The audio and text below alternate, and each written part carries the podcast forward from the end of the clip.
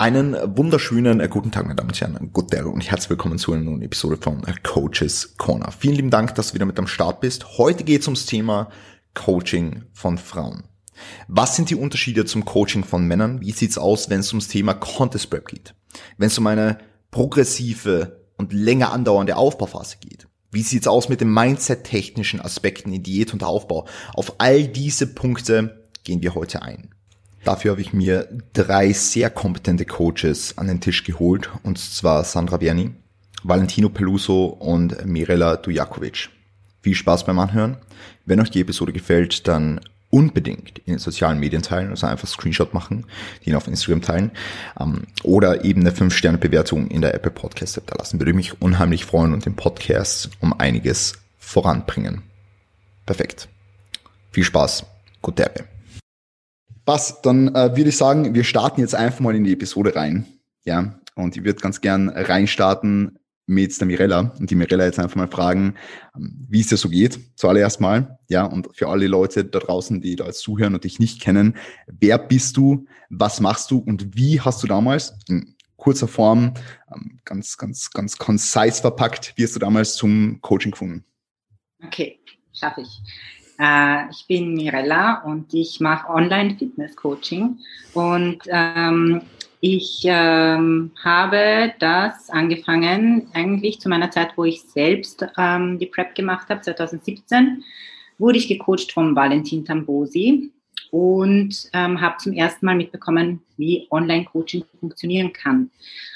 Und nach den Coachings ähm, habe ich ganz viele Anfragen, äh, nach, den, nach den Wettkämpfen habe ich ganz viele Anfragen bekommen und dann habe ich das Online-Coaching gestartet. Du bist ja auch ähm, gut etabliert als Posing-Coach jetzt. Magst du mal ganz kurz sagen, wie das angefangen hat? So ähm, haben dich die Leute so auf der Bühne wahrgenommen und haben gesagt, boah, ich kann gut posen und da möchte ich jetzt auch so, so brutal lernen, sondern auf die zukommen oder wie war das so? Ich glaube nicht, dass es so war. Aber ähm, da habe ich mir ganz viel Inspiration von der Emma Heintmann geholt. Ähm, das ist ein Posing-Coach aus England. Und ich habe vor meinem zweiten, vor meiner zweiten Wettkampfsaison habe ich mich ein bisschen besser damit auseinandergesetzt und habe dann, die Saison war 2000 2019 und 2018 habe ich angefangen, mit ihr eine Session zu machen. Und zwar bin ich dann nach England extra geflogen, habe bei ihr die Session genommen und habe gesehen, dass sie so einen, so einen ganz kleinen Raum hat, wo sie den verspiegelt hat und ihre Posings macht. Und das hat mich mega inspiriert. Haben wir gedacht, okay, ich suche sowieso gerade ein Büro das war der Ursprung. Und ähm, dann nehme ich mir einfach ein bisschen ein größeres Büro und mache so einen Posing-Raum, weil ich dann selber jederzeit posen kann, wann ich will. So hat es angefangen. Und habe es mir sehr schön eingerichtet und dann kamen eigentlich auch die Anfragen. Ähm, ich habe jetzt noch eine Frage an dich und zwar, du bist ja, würde jetzt mal behaupten, so in der, in der Szene, wenn man jetzt an Frauen denkt, die auf die Bühne gehen und Frauen denkt, die coachen, dann fällt einem sofort der Name Mirella irgendwo ein. Ja. Ähm, das heißt, du bist eigentlich jetzt so, vor allem im österreichischen und im deutschsprachigen Raum, würde ich jetzt mal behaupten, sehr, sehr bekannt für das, was du machst und sehr, sehr bekannt für das, was du stehst und das, wofür du stehst und dafür, dass du eine der ersten warst, die das so richtig ähm, angefangen hat, ja, wo man, wo, die man, wo man es kennt, sagen wir jetzt mal so. Wann hast du das Gefühl gehabt, dass bei dir das Coaching so richtig explodiert ist? Puh, ich kann das gar nicht festlegen an einen Punkt. Es war äh, nach der ersten Saison habe ich ganz viele Anfragen bekommen, generell Coaching-Anfragen. Und ähm, da ging es eigentlich gut los, weil davor habe ich One-to-One Personal Trainings gemacht. Und mh, mm, ich glaube, ich glaube mit der, mit der Prep 2019 es ist, glaube ich, generell immer so, wenn du als Coach selber sagst, dass du gerade in Prep bist oder anfängst, Diät zu machen oder Cut, wie auch immer, überrollen sie dich, habe ich das Gefühl, weil sie mit dir mitleiden wollen. Und ähm, ich glaube, da hat es eigentlich angefangen, äh, wirklich mehr und mehr zu werden. Allerdings musste ich dann mit, mit, mit fortschreitender Prep weniger Kunden aufnehmen, weil ich es einfach nicht bezahlt habe. Und dann gegen Ende hatte ich nur ganz wenige noch und dann habe ich wieder das Jahr drauf gestartet mit den Coachings. Okay, Super interessant. Ja, danke vielmals. Ähm, werden, wir noch, werden wir noch einiges dazu hören. Ähm, wie, wie ist jetzt so der Klientel aufgebaut? Nochmal vielleicht ganz kurz. Sind das ähm, eher Frauen, eher Männer oder zu welchem Prozentanteil? Hm, ich habe aktuell ähm, tatsächlich nur zwei Männer von mhm. 32 Kunden.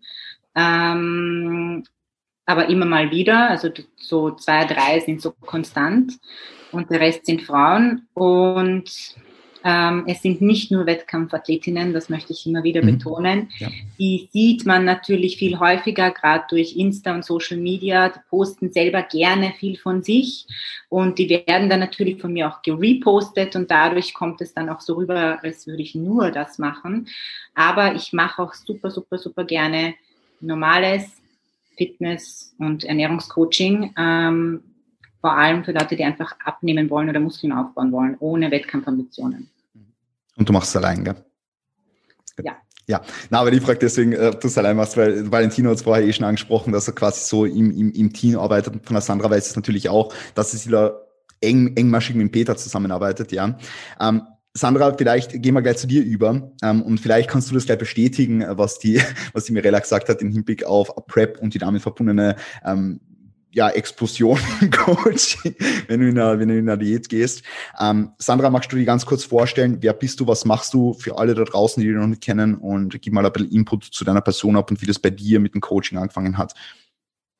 Also danke mal für die Einladung. Es freut mich total, dass ich hier sein darf. Mein Name ist Sandra Werni, ich bin 22 Jahre alt und wohne in Graz. Aufs Coaching bin ich eigentlich dadurch gekommen, dass ich schon, also meine Eltern haben mir schon früher immer ermöglicht, einfach in Coachings zu sein. Mein Papa war eigentlich mein erster Coach, der hat mich im Reitsport sehr weit gebracht. Er hat mir unglaublich viel beigebracht. Er hat mir einfach den liebevollen und herzlichen Umgang mit dem Tier beigebracht, das Feingespür, was man da braucht. Und dann auch in anderen Coach, äh, an anderen Sportarten habe ich im Coachings genießen dürfen, auch im musikalischen Bereich. Habe dann eine Verletzung am Sprunggelenk gehabt und nach einigen Operationen haben wir uns da Papa und die dann wieder zusammen im Fitnessstudio angemeldet. Und auch da hat er mir dann einfach sehr, sehr stark bei der Ernährung Tipps geben können, im Training. Also mein Papa trainiert schon sein ganzes Leben lang, hat sich mir für Bodybuilding interessiert. Er hat mich im Kindergarten, also wie im Kindergarten war, hat er mich schon mitgenommen ins Fitnessstudio. und voll. Dann haben wir eben angefangen, wieder ein bisschen Muskulatur aufzubauen, weil bei meinen Beine war halt circa ein Unterschied von fünf Zentimetern vom Umfang her. Und genau, dann hat mir das Bodybuilding immer mehr zum Interessieren angefangen, habe mich da selber eingelesen, habe mir viel dazu angeschaut. 2017 bin ich dann auf meinen ersten Wettkampf vorbereitet worden. Da habe ich dann auch ähm, durch meinen Coach Einblicke bekommen in Arbeitsweisen, wie man das eben angehen kann, also Wettkampfvorbereitung. Und ja, dann habe ich mich weitergebildet. Also ich habe die Ausbildung zum diplomierten Personal Fitness und Health Coach gemacht und habe ein Pharmaziestudium angefangen. Das habe ich dann aber passiert, weil ich immer schon meine eigene Firma gründen wollte. Und da hat mir eben der Peter, mein Freund, sehr, sehr stark motiviert und inspiriert. Der hat sich das nämlich einfach von null aufgebaut und ist einfach hinter mir sehr, sehr stark gestanden, wie ich dann den Schritt eben gewagt habe zur Selbstständigkeit. Er hat mir da irre viel Wissen mitgegeben. Er hat mir einfach ja, sehr, sehr viel beigebracht, hat mir gezeigt, auf was kommt es an, wenn man ein guter Coach sein will. Und ich bin ihm da einfach sehr, sehr dankbar, dass er mich da eben einfach begleitet und mir das ganze Wissen auch weitergibt. Und ja, seit vorigen Jahr habe ich mein Gewerbe angemeldet und das Team wächst. Super, sehr, sehr geil. Ähm, du machst es ja mit dem Beta so, dass ihr quasi eine gemeinsame Base habt, so, auf die man zukommen kann und er kriegt dann die Männer und du machst die Frauen, oder? Kann, habe ich das so richtig verstanden? Ich coach die Männer ja. und ich coach die Frauen. Okay. War das gleich von Anfang an dann so? Weil der Peter wird sicher auch weibliche Kundinnen gehabt haben, bevor er jetzt ähm, ja das Ganze mit dir gemacht hat? Genau, also er hat ein äh, paar hat er gehabt, ich glaube so zwei, drei. Und dann ist es aber auch weniger geworden.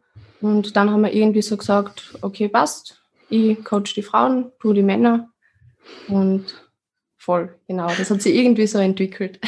Das hat das Ganze erst nach deiner Prep angefangen, also nach, nach 2017? Also nach 2018? Genau, ja. Ah, okay, okay.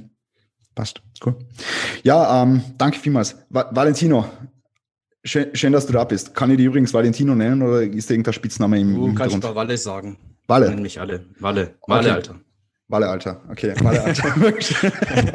Walle, Alter, magst du dir ganz kurz in die, in die, in die, in die Shownotes unten reinschreiben, Walle, Bindestrich, Alter. Einfach Walle. Walle. Ähm, magst du ganz kurz sagen, wer du bist? Ähm, für alle, die ihn nicht kennen, ähm, wenn es ein paar sind, ich habe keine Ahnung. Ähm, was machst du, wie bist du zum Coaching gekommen und warum coachst du im Team und wie ist es dazu gekommen? Ich hole mal ein bisschen aus. Ähm, also mein, mein Name ist Valentino Peluso. Ich bin 33 jetzt noch, bald 34. Und ähm, ich habe eigentlich sehr, sehr früh mit dem Krafttraining begonnen und zwar daheim im Home Gym. Grund war einfach der, ich wollte ein bisschen äh, stärker werden fürs Fußballspielen, weil ja, ich war so ein bisschen ein Spätzünder, sage ich mal. Und dann zur damaligen Zeit gab es halt noch nicht YouTube und äh, die ganzen Research Reviews und die ganzen guten Informationen wie heutzutage. Also bin ich in die Bibliothek gegangen, habe mir dort Trainingsbuch, Ernährungsbuch geholt, habe mich da reingelesen, habe es umgesetzt. Und da war der erste Aha-Effekt so, okay, krass, du kannst deinen Körper wirklich verändern mit Training und Ernährung. Und ähm, da hat es angefangen, für, da hatte ich das Interesse, da war das Interesse geweckt. Und später mit 16 im Fitnessstudio angemeldet Vorher hatte ich einen Kreuzbandriss, da, war's, da, da war die Fußballkarriere praktisch um. Und ähm, zwischen 16 und 18 Bodybuilding betrieben. Dann gab es eine kurze Pause mit Radsport und in der Zeit aber habe ich mich dann dazu entschieden, ähm, eine Trainer-B-Lizenz zu machen erstmal. Also nicht, nicht wie heute online, sondern man musste wirklich hinfahren am Wochenende, acht Stunden, Samstag und Sonntag absitzen. Und ähm, ja, dann habe ich angefangen im Fitnessstudio nebenher zu arbeiten also neben meiner Ausbildung habe ich dann nebenher dort gearbeitet, habe Erfahrungen gesammelt mit normalen Leuten, also nicht mit Wettkampfathleten.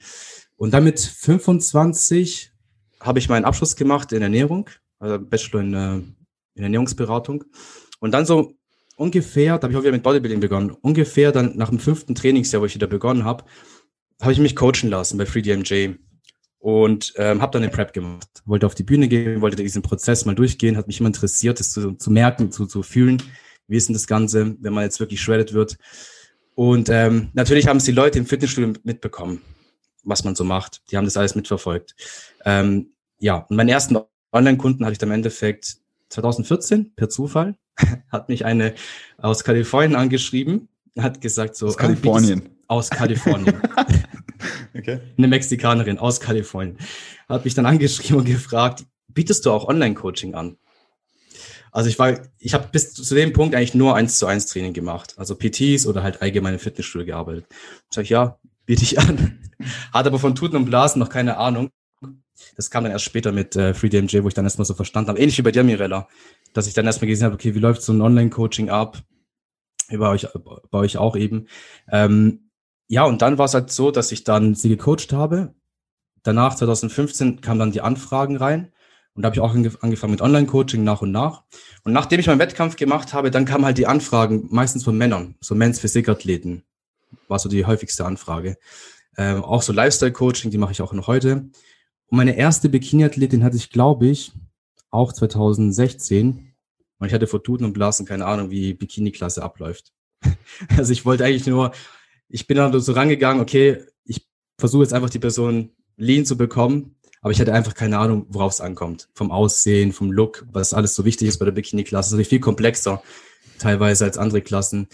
Aber war eine coole Erfahrung und ähm, so richtig explodiert das Ganze ist eigentlich zwischen 2018 Herbst und 2019 Frühjahr. Da hatte ich dann eine Explosion an Anfragen. Wahrscheinlich auch, weil ich ein, zwei Kunden hatte, hatte die ähm, auf der Bikini äh, bei der DBV gut abgeschnitten haben, ein bisschen Reichweite hatten. Na, man repostet das Ganze, spricht sich rum und dann hatte ich ganz viele Anfragen. Aber es war nie mein Ziel am Anfang, jetzt ähm, ja, Bikini-Coach zu werden oder mich darauf zu spezialisieren. Es kam mit der Zeit und erst 2019, ich war bei zehn Wettkämpfen dabei also praktisch von Frühjahr, Sommer und Herbst war ich bei allen Wettkämpfen dabei. Habe extrem viel gelernt, habe mich da eingelesen, habe mich mit anderen Coaches ausgetauscht und erst da hat's Klick gemacht, habe ich gemerkt, wie das hat mich dann richtig fasziniert, diese Klasse. Also bist du jetzt eigentlich heute so weit, dass du sagst, du hast hauptsächlich Frauen oder wie ist so bei dir das Verhältnis? Auch so, ich würde sagen, aktuell drei Viertel Frauen. Okay. Ja. Okay. Und wann, wann hat sich dieses Verhältnis geschiftet? War das 2019? Ja. Okay. Also 2019 wirklich, da kam, ich glaube, die ersten zwei Monate kamen acht Anfragen rein, um den Dreh. Mhm. Und da dachte ich mir auch so, was ist jetzt los? Also ja. Magst du vielleicht, bevor wir in, in die wirkliche Thematik eintauchen, noch mal sagen, wie dieses Team entstanden ist quasi? Weil, meine, viele Coaches sind jetzt irgendwie eben selbstständig und arbeiten eben von sich alleine aus praktisch und arbeiten jetzt unabhängig von anderen Coaches. Deswegen, dass du da vielleicht mal sagst, ähm, wie sich da das Team gebildet hat und warum du das machst. Genau so. Also ich, ähm, davor war es immer so, ich habe immer fürs Posing, ich kenne eine Athletin, die ich damals gecoacht habe, letztes Jahr, vorletztes Jahr. Wir waren immer in Kontakt und sie ist sehr gut im Posing. Aber ich gesagt, komm, meine ganzen Athleten, die, die coachst du wegen dem Posing. Und ich hatte noch eine Wettkampfrichterin hier, die habe ich immer noch, ähm, die ist vor Ort, die kann auch mal die Leute vor Ort coachen. Ähm, dann später habe ich mir halt auch die Teams angeguckt, die ganz großen Teams in Amerika, wie die es machen. Und lustigerweise sind die meisten Bekannten auch ähm, männliche Coaches. Und als männlicher Coach dann ähm, auf hohen Schuhen das Posing beizubringen, das ist jetzt nicht so mein Ding. also das Posing ist einfach nicht mein Ding und es ist halt natürlich wichtig als Mann, dass man äh, Frauen im Team hat. Und dann hat ist so langsam entstanden. Ich habe erst eine Person reinbekommen, die mir mit dem Coaching unterstützt. Und dann hatte ich praktisch Diana, also die, die erste war die Nicole, die jetzt im Team ist, die alles coacht. Die Jana, die macht Coaching und Posing, da ist sie sehr gut darin, DBV und NPC. Und dann die Mara. Die Mara ist auch, ähm, hat die deutsche Meisterschaft gewonnen 2019. Die kennt sich auch sehr gut aus und sie ist Bikini-Designerin. Also mit ihr kann man dann auch praktisch dieses Thema angehen. Ja, weil natürlich bei, bei der Bikini-Klasse, bestimmt gehen wir darauf später ein, ähm, das ist halt einfach komplex. Da geht es jetzt nicht nur um die Form und so, da geht es halt stark, also 50 Prozent ist Präsentation. Wie siehst du aus? Sind deine Haare, dein Schmuck, dein Bikini? Alles ist entscheidend. Jedes Detail zählt. Und ähm, das ist so ein bisschen der Unterschied, sage ich jetzt mal, zu einer Bodybuilding-Klasse vermute ich einfach. Sehr, sehr geil. Ja, werden wir sicher noch später drüber reden. Ähm, also über, über jeweilige Klassen jetzt ähm, bei, bei Wettkämpfen im, im Frauenbereich. Ähm, ich würde aber jetzt ganz gerne einfach mal in die Thematik eintauchen und äh, vielleicht wieder mit der Mirella anfangen und die jetzt einfach mal so fragen, Du hast jetzt natürlich auch Männer im Coaching, deswegen finde ich es ganz cool, dass du die Frage jetzt an die richt. Was sind jetzt so typische Unterschiede einfach mal, so, so ganz grob, ja, vielleicht sag einfach, was da einfällt, die, wo du feststellst, dass sich das Coaching von Frauen im Coaching zu Männern unterscheidet? Ich würde behaupten, dass die Männer ein wenig unemotionaler sind, was vor allem das Essen angeht. Es ist, finde ich, für mich eine Spur leichter, äh, die Männer zu coachen in dem Bereich, weil sie einfach ausführen. Denen mhm. gibst du einfach irgendwelche Vorgaben und sie führen aus und haben oft keine ähm, Vergangenheit. Ich meine, es gibt es auch, ja, das will ich jetzt nicht sagen, es gibt es auch, aber die, die ich, die meisten, die ich bisher gecoacht habe, ähm, sind das sehr unemotional. So ist es. Ähm, hingegen beim Trainingsplan sind sie dann doch ein bisschen picky oder genauer oder so. Also da möchten sie natürlich auch viel mehr ähm, Hintergrundwissen erfahren und solche Geschichten. Ähm, ja, ich würde sagen, das ist der größte Unterschied, den, der mir auffällt. Hast du das Gefühl, dass das, so, das, das soziale und das emotionale Investment in einen Coaching-Prozess mit einer Frau höher ist als das mit einem Mann? Definitiv. Ja? ja, also ähm, es ist, ähm, ich, ich mache das so, dass ich ja mit meinen Kunden ähm, eine Stunde in der Woche einplane als äh, Videocall. Das wollte ich gerade fragen, nämlich jetzt nochmal für die Zuhörer, ja, damit sie es auch wissen. Genau, ja. ja. Und ähm, also ich plane für jeden eine Stunde ein. Und am Anfang nützt eigentlich fast jeder ungefähr eine Stunde aus, aber dann während des Coachings wird es bei den Männern immer weniger, also von der Zeit her. Da sind wir meistens in einer halben Stunde fertig. Mm, und bei den Frauen nicht. Mhm. Also bei den Frauen immer, immer eine Stunde, ja. Und ähm, es ist natürlich immer von der Thematik und von der Person unterschiedlich, aber im Großen und Ganzen ist, ähm, aber das liegt auch daran, dass Frauen gerne reden, wahrscheinlich. Mhm. Ja. Das, ja, also die Männer erzählen in den seltensten Fällen irgendwie private Sachen unbedingt. Natürlich kommt man ins Quatschen auch, mhm. aber nicht so stark. Ähm, bei den Frauen hängt sehr viel immer irgendwie zusammen. Mhm. Und gehst du jetzt als Coach vermehrt auch auf diese emotionalen und sozialen Hintergründe ein oder versuchst du dir eher davon zu distanzieren, damit du ähm, da nicht reingezogen wirst und konzentrierst dich auf das Wesentliche, auf die objektiven Parameter? Ja, das glaube ich, find, finde, das ist ein bisschen schwierig, eine, eine, eine Linie zu ziehen, weil ähm, natürlich gibt es Sachen, wo ich sage, hey, das, das ist nicht meine, das ist nicht mein Bereich und das ähm, habe ich nicht gelernt, das ist nicht mein Thema, da musst du dir wen anderen suchen. Ähm, aber äh, ganz viel hängt halt zusammen. Wenn, wenn der Arbeitsalltag und, und ähm, wie, wie manage ich die, also Zeitmanagement mit Familie und Job und, und dann Training und Ernährung äh, vorbereiten und solche Sachen, das hängt natürlich schon zusammen. Und emotionale Sachen wie dann eben ähm, Stress essen oder äh, Bingen oder solche Sachen, das natürlich, das kann ich nicht so trennen, dass ich sage, okay, halte ich doch einfach an die Kalorien. Punkt. Also das, das würde ich, das kann ich nicht. Natürlich ähm, ist halt immer die Frage, wo, wo zieht man die Grenze und da versuche ich einfach mh, hm, zu, zu sehen, ich versuche mich schon auch weiterzubilden in, viele in vielen Bereichen. Aber ich würde, wenn ich jetzt wirklich sehe, da geht es jetzt um Essstörung oder so irgendwie, dann, dann ziehe ich ganz klar den Schlussstrich und sage, dass ich da nicht die Richtige dafür bin. Hast du das in der Vergangenheit schon öfter gemacht? Ja, ja. ja. Ich habe Coachings abgebrochen, ich habe Geld zurückgegeben, ich habe den Leuten gesagt, sie müssen sich einen Psychologen oder irgendwie Gesprächstherapie oder so irgendwas holen, weil das definitiv nicht mein Fall ist war das eher so, dass sich diese, diese, ich nenne es jetzt mal Essstörungen oder Störungen im Essverhalten meinetwegen, war das so, dass sich das gebildet hat, beispielsweise im Zuge einer Post-Prep-Period oder war das dann so, dass das einfach so aus dem, aus dem Alltag, aus Stress und, ja. und keine Ahnung, aus, aus anderen Faktoren raus resultiert also, ist? Ja, es sind nicht nur Athletinnen also ich würde sagen, das klingt natürlich, wenn du vorher schon ähm, Erfahrung mit diesem, in diesem Bereich hattest, mit Magersucht, Bulimie oder sonstiges, und du dann eine PrEP machst, dann ist eine hohe Wahrscheinlichkeit, dass du nach dem Wettkampf Schwierigkeiten haben wirst. Dass, dass halt sich Muster wiederholen.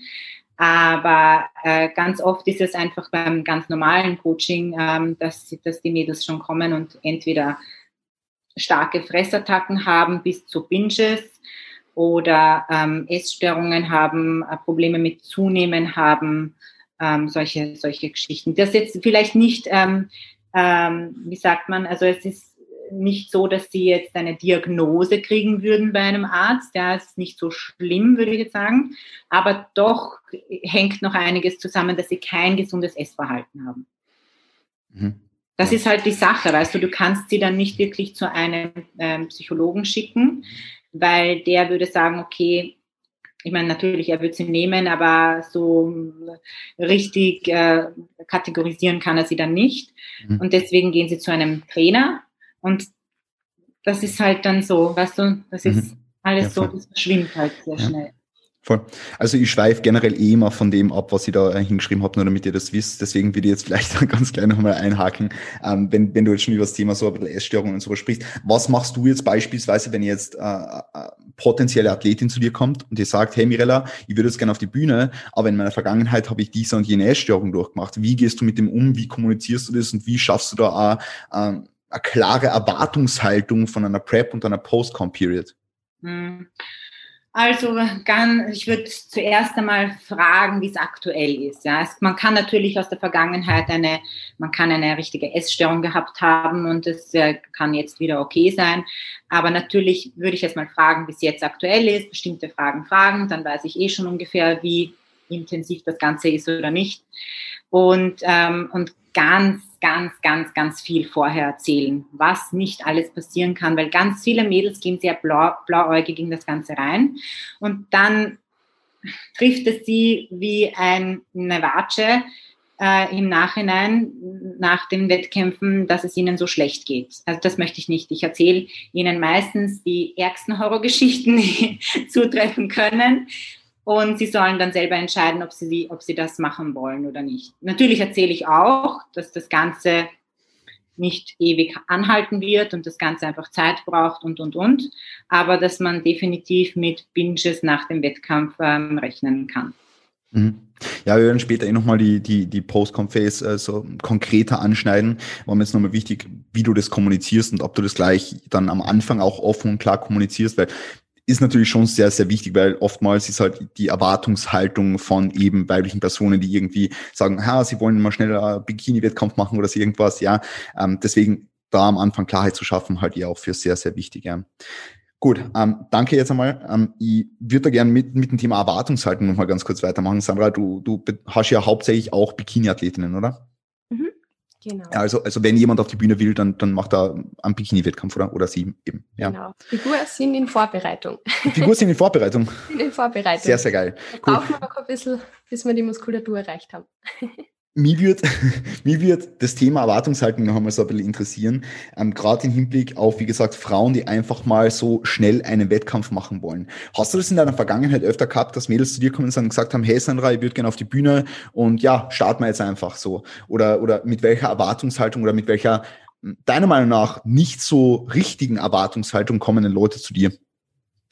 Also ehrliche und klare Kommunikation ist halt einfach am wichtigsten, dass man da von vornherein, von vornherein alles klar und ehrlich kommuniziert und auch aufklärt, ähm, auf was man sich da wirklich einlässt, zu was es auch kommen kann. Jetzt aber auch nicht irgendwie ganz extrem irgendwie Angst macht oder so vor der Prep, sondern einfach eine klare Kommunikation, auf was man sich eben einlässt. Und natürlich, es kommen immer wieder Leute mit Erwartungshaltungen und da ist halt auch man muss halt einfach schauen, ob die Ziele wirklich realistisch und erreichbar sein sind. Und da ist es auch so, ich kann immer nur meine Meinung preisgeben. Und ja, ich lasse mir aber gerne auch vom Gegenteil überzeugen, aber es muss dann halt nicht in meiner Betreuung sein, wenn ich davon eben nicht überzeugt bin. Mhm. Und ich starte halt nur in der Prep rein, mit wem, wo ich mir wirklich ganz sicher bin und wo ich nicht von vornherein mal schon denke, ah, ich weiß nicht, ob das jetzt gut gehen wird oder nicht, sondern genau. Hast du das Gefühl, dass die Entscheidung, eine Prep zu machen, heutzutage zu schnell fällt? Und dass man sich nicht darüber bewusst ist? Teilweise schon. Also es ist unterschiedlich von den Personen. Manche kommen und haben sich das wirklich sauber überlegt, haben sich auch schon Wettkämpfe angeschaut, wissen schon, okay, auf was kommt es da circa an. Und dann gibt es halt auch andere Personen, die sich noch nicht wirklich halt mit der Thematik beschäftigt haben, die jetzt gar nicht wissen, dass da überhaupt verschiedene Verbände oder verschiedene Klassen oder keine Ahnung was gibt, die gar nicht wissen, was da von überhaupt zukommt in dieser Prep. Und da ist es halt dann stärker, dass vielleicht unrealistische Ziele gesetzt werden. Mhm. Ähm, hast du in der Vergangenheit das gehabt, dass du beispielsweise jemanden gehabt hast, der gesagt hat, hey, ich würde das gerne für Social Media machen oder irgendwas? War das schon mal?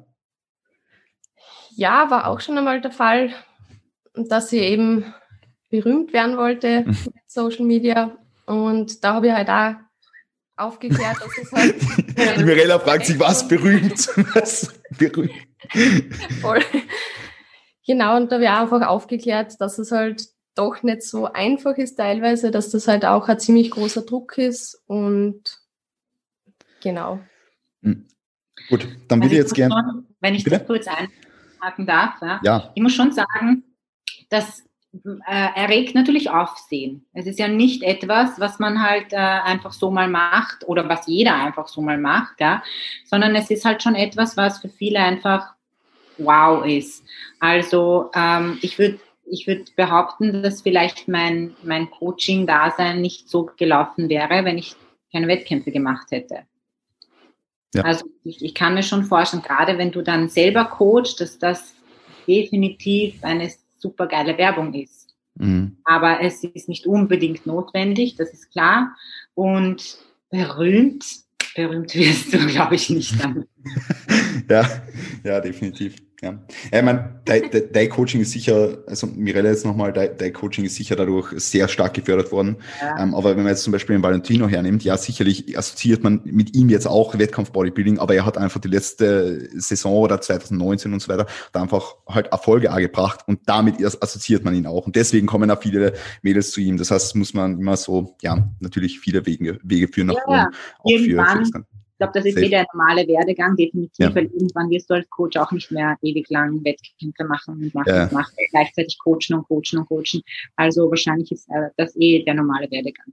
Ja, voll, voll. Ähm, Sandra, vielleicht nochmal, ähm, findest du, dass jetzt im Zuge von einer Competition Prep, wenn du Frauen vorbereitest, dass die sich, äh, das, das brauche ich dir jetzt nicht fragen, du hast jetzt noch keine Männer gecoacht. Wollte ich fragen, ob sie sich schwerer tun. Perfekt, alles klar. Wieder richtig gut geschalten heute. Valentino, empfindest, ja, bitte. Das, was Mirella gemeint hat. Also ja, ich glaube, es macht schon, es hat auf jeden Fall Vorteile, wenn man selber Wettkämpfe gemacht hat. Ich vergleiche das so wie, du willst den Mount Everest besteigen, macht auch nicht jeder. Und es ist ein sehr harter Weg bis nach oben. Und äh, damit du auch wieder heile runterkommst, solltest du hier natürlich einen Bergführer haben, der das vielleicht auch selber gemacht hat, nicht nur eine Theorie. Also deswegen wollte ich auch damals diesen Prozess durchgehen, um zu gucken, zu schauen, wie fühlt man sich denn dann, wenn man wirklich, wirklich lean ist? Wie, wie schaffst du es noch im Alltag zu funktionieren, zu arbeiten und so weiter? Also es macht, es hat auf jeden Fall Vorteile. Ich würde mich auch persönlich nicht von jemandem coachen lassen für einen Wettkampf, der selber noch nicht auf der Bühne war. Auch wenn es in der Theorie super drauf hat. Mhm. Sehr, sehr geil. Ja, voll. Ähm, da, was ich früher noch fragen wollte, warst du bei FreeDMJ? Äh, kennst du Brad Loomis? Ja, ja. Mhm, ja. Beim Brad. Okay. Okay, cool. Super Typ. Ja. ja. Na gut, das hat mich vorher noch interessiert. Ähm, Valentino, magst du uns ganz vielleicht, ganz kurz vielleicht sagen, ähm, findest du, dass jetzt im Zuge von einer Competition Prep, dass sich Frauen tendenziell schwerer beim Abnehmen tun? Weil so eine Frage ja. ist, die auch häufig gestellt wird. Ähm, und ob ja. Frauen tendenziell jetzt nicht nur relativ gesehen oder nicht nur absolut gesehen, sondern auch relativ gesehen einfach weiter runter müssen, um ein bestimmtes äh, Ziel zu erreichen. Ja, das zweite, was du genannt hast, definitiv, ist ja logisch. Ich meine, eine Frau ist meistens leichter, auch wenn sie schon gut muskelbepackt ist. Und dementsprechend muss sie halt auch, wird sie auch weniger essen müssen gegen Ende als ein Mann. Das kann man gar nicht vergleichen. Ähm, aber Kilo für Kilo gibt es da Meinung nach keine großen Differenzen zwischen Mann und Frau, wenn sie ungefähr die gleiche Muskelmasse haben im Verhältnis. Ähm, ich hatte jetzt Fälle von Frauen, ich erzähle mal den krassesten Fall. Da war es so, die hatte keine Probleme mit der Schilddrüse, aber wir mussten am Ende phasenweise, haltet euch fest, 800 Kalorien essen. Plus Cardio. Plus Training fünfmal die Woche. Das tut richtig weh. Das tut mir als Coach sogar weh, jemanden so auf so ein Protokoll zu setzen. Aber es ging nicht mehr weiter. Wir haben es mit allen Mitteln probiert. Das ist jetzt der eine Extreme und natürlich musst du da auch mit mehr Cardio arbeiten. Ja, dann ist es phasenweise eben das, was wir vorher gesagt haben, nicht mehr gesund. Aber Leistungssport fängt halt da an, wo die Gesundheit aufhört manchmal, ja. Und das müssen natürlich die Leute voll wissen. Ich mache es auch wie Mirella. Ich erzähle den Leuten am Anfang immer, wenn sie Wettkämpfe machen wollen, wie schlimm, ich, ich zähle nur die schlimmsten Sachen, was alles passieren kann. Ich will es denn praktisch ausreden. Und dann auch die Sache, die sollten ein bisschen Erfahrung mitbringen. Das heißt, sie sollten schon mal eine Diät gemacht haben. Die sollten schon mal ähm, auf dem Wettkampf gewesen sein, mit erfahrenen Athletinnen sprechen. Das sind so ein paar Dinge, die man auf jeden Fall vorher machen sollte. Und wenn dann immer noch Bock haben auf den Wettkampf, okay, let's do it. Du weißt jetzt, auf was du dich eingelassen hast. Und ich hatte jetzt eine Athletin, der habe ich es genauso erklärt. Trotz allem war sie nicht gewappnet für das, was dann kam. Das war so ein Schlag in die Fresse, dass sie dann teilweise wirklich abbrechen wollte. Ich habe es dann halt noch gepusht, weil da waren nur noch ein paar Wochen. Aber das äh, zeigt mir einfach, du musst die Erfahrung machen. Es, du kannst noch ja. so viel drüber erzählen. Man kann es nicht erklären. Ja. Ja. Das, ist, das ist bei mir auch so auf, mir auch aufgefallen. Du redest dir den Mund fusselig vorher und erzählst nicht alles, was Kacke laufen kann und wie schrecklich und hin und her. Und ganz viele sagen, mm ja, mm ja, ich glaube, bei mir wird das schon passen. Ja, mm okay, ja. Und dann, wenn es soweit ist, sind, fallen sie aus allen Wolken und ich denke mir so, was habe ich alles, ich weiß nicht, wie drastisch ich das noch ähm, darstellen muss, aber du hast vollkommen recht, Valentino, man muss es selber mal erfahren. Mirella, war das bei dir teilweise auch so, dass äh, die, die, die Mädels sehr, sehr weit runter müssen haben? Ja, ja, schon, ja. Also es ist, es gibt schon Unterschiede, ähm, aber im Großen und Ganzen, also 800 Kalorien, glaube ich, habe ich nicht gemacht, aber ähm, um die 1000, 1002. Mhm. Ja. Mhm. Ja, ja ähm, ist natürlich mega individuell so. Ähm, aber auf alle Fälle ist einfach, einfach gut für die Leute, die das mal hören, dass sie hören, dass sowas passieren kann. Ja, und dass sowas unter Anführungszeichen normal ist, wenn man natürlich ein bestimmtes Ziel vor Augen hat. Ja, und dass du jetzt als, ich meine, Valentino, sicher äh, hast du als Coach auch irgendwo eine gesundheitliche Verantwortung und so weiter, aber du, du, du hast ja das Commitment mit der Athletin gegen, gegenüber und die Athletin hat ein Commitment dir gegenüber, dass, dass sie zusammen dieses Ziel erreicht. Das heißt, du kannst jetzt sagen, okay, das ist jetzt nicht mehr gesund, jetzt gehen wir hoch, so in einer Prep. Ja, ähm, geht halt nicht so. Ja, du musst halt runtergehen. Was, was, was willst du jetzt machen? Ja, so, so gesundheitsorientiert, wie du noch bist, da, da, das ist kein gesund mehr, ja. Ähm, und deswegen finde ich das toll, dass du das gesagt hast, damit das die Leute einmal verstehen, was da eigentlich so passieren kann oder, oder welche Ausmaße das annehmen kann, ja. Finde ich, finde ich echt cool. Genauso gibt es auch Leute, die natürlich bei uns im Team die 450 Carbs als Bikini-Athletin 60 Kilo essen können, ohne zuzunehmen. Und die dann der Prep halt irgendwo so, weiß nicht, bei 1,6, 1,8. Das sind halt die, das sind aber eher die Ausnahmen, muss ich sagen. Ich würde auch sagen, so die Mitte ist so, so 50 Kilo Athletin, so ich sagen, 1,2 bis 1,4 ist so typisch. Ja. Mhm. Mhm. Ja. Na, mega, mega, mega cool, dass du das ansprichst. Ähm, Sandra, wenn ich jetzt nochmal auf die zurückkommen darf, ähm, du hast ja auch eben Bikini-Athletinnen. Ähm, machst du das jetzt eher so, wenn, wenn du jetzt beispielsweise merkst, es geht aber einem bestimmten Calorie Threshold nichts mehr weiter? Machst du das jetzt dann so, dass du eher noch an der Aktivität arbeitest oder dass du wirklich mit die Kalorien bis an eine Untergrenze gehst, wo du dann sagst, okay, jetzt ist schon schwierig, jetzt bauen wir lieber mehr Cardio ein. Darf ich mal fragen, wie du das so handhabst, wie du das so siehst? Grundsätzlich ist es halt immer individuell, also ich passe es ganz genau an die Person an und solange wir die Möglichkeit haben, frage ja immer noch, was einfach der geringere Stress für die Person ist, beziehungsweise was angenehmer ist. Wenn ich jetzt eine Person habe, die einfach gern isst, die das Essen einfach die Energie braucht fürs Training und alles, aber sie mega gern bewegt, naja, dann gebe ich ihr sicher Schritte oder Cardio dazu, weil wenn ihr das Essen kürzen wird, wäre es einfach Stress für sie. Und mhm. wenn es umgekehrt ist, dass sie sagt zum Beispiel, na, Essen ist eh noch zu viel eigentlich, aber Bewegung, es wird schon zart, dann nehme ich natürlich vom Essen her noch ein bisschen was weg und lasse die Bewegung, weil es einfach dann für die Person am angenehmsten ist. Und wenn es angenehm wird, dann kann sie das Ganze leicht durchziehen. Mhm. Ja, also du schaust schon auch sehr, sehr stark, was ich da jetzt herausgehört habe, auf den Faktor Stressmanagement. Ja. Auch im Zuge einer Contest Prep. Vollkommen. Wie, wie, wie priorisierst du das generell bei dir im Coaching? Ist, ist, ist, ist Stress und Stressmanagement bei dir äh, ein Thema, was oft angesprochen wird, wo du oft drüber sprichst mit deinen, mit deinen Klientinnen? Schon, weil Stress ist einfach ein Faktor, der Diät und so sehr stark beeinflusst.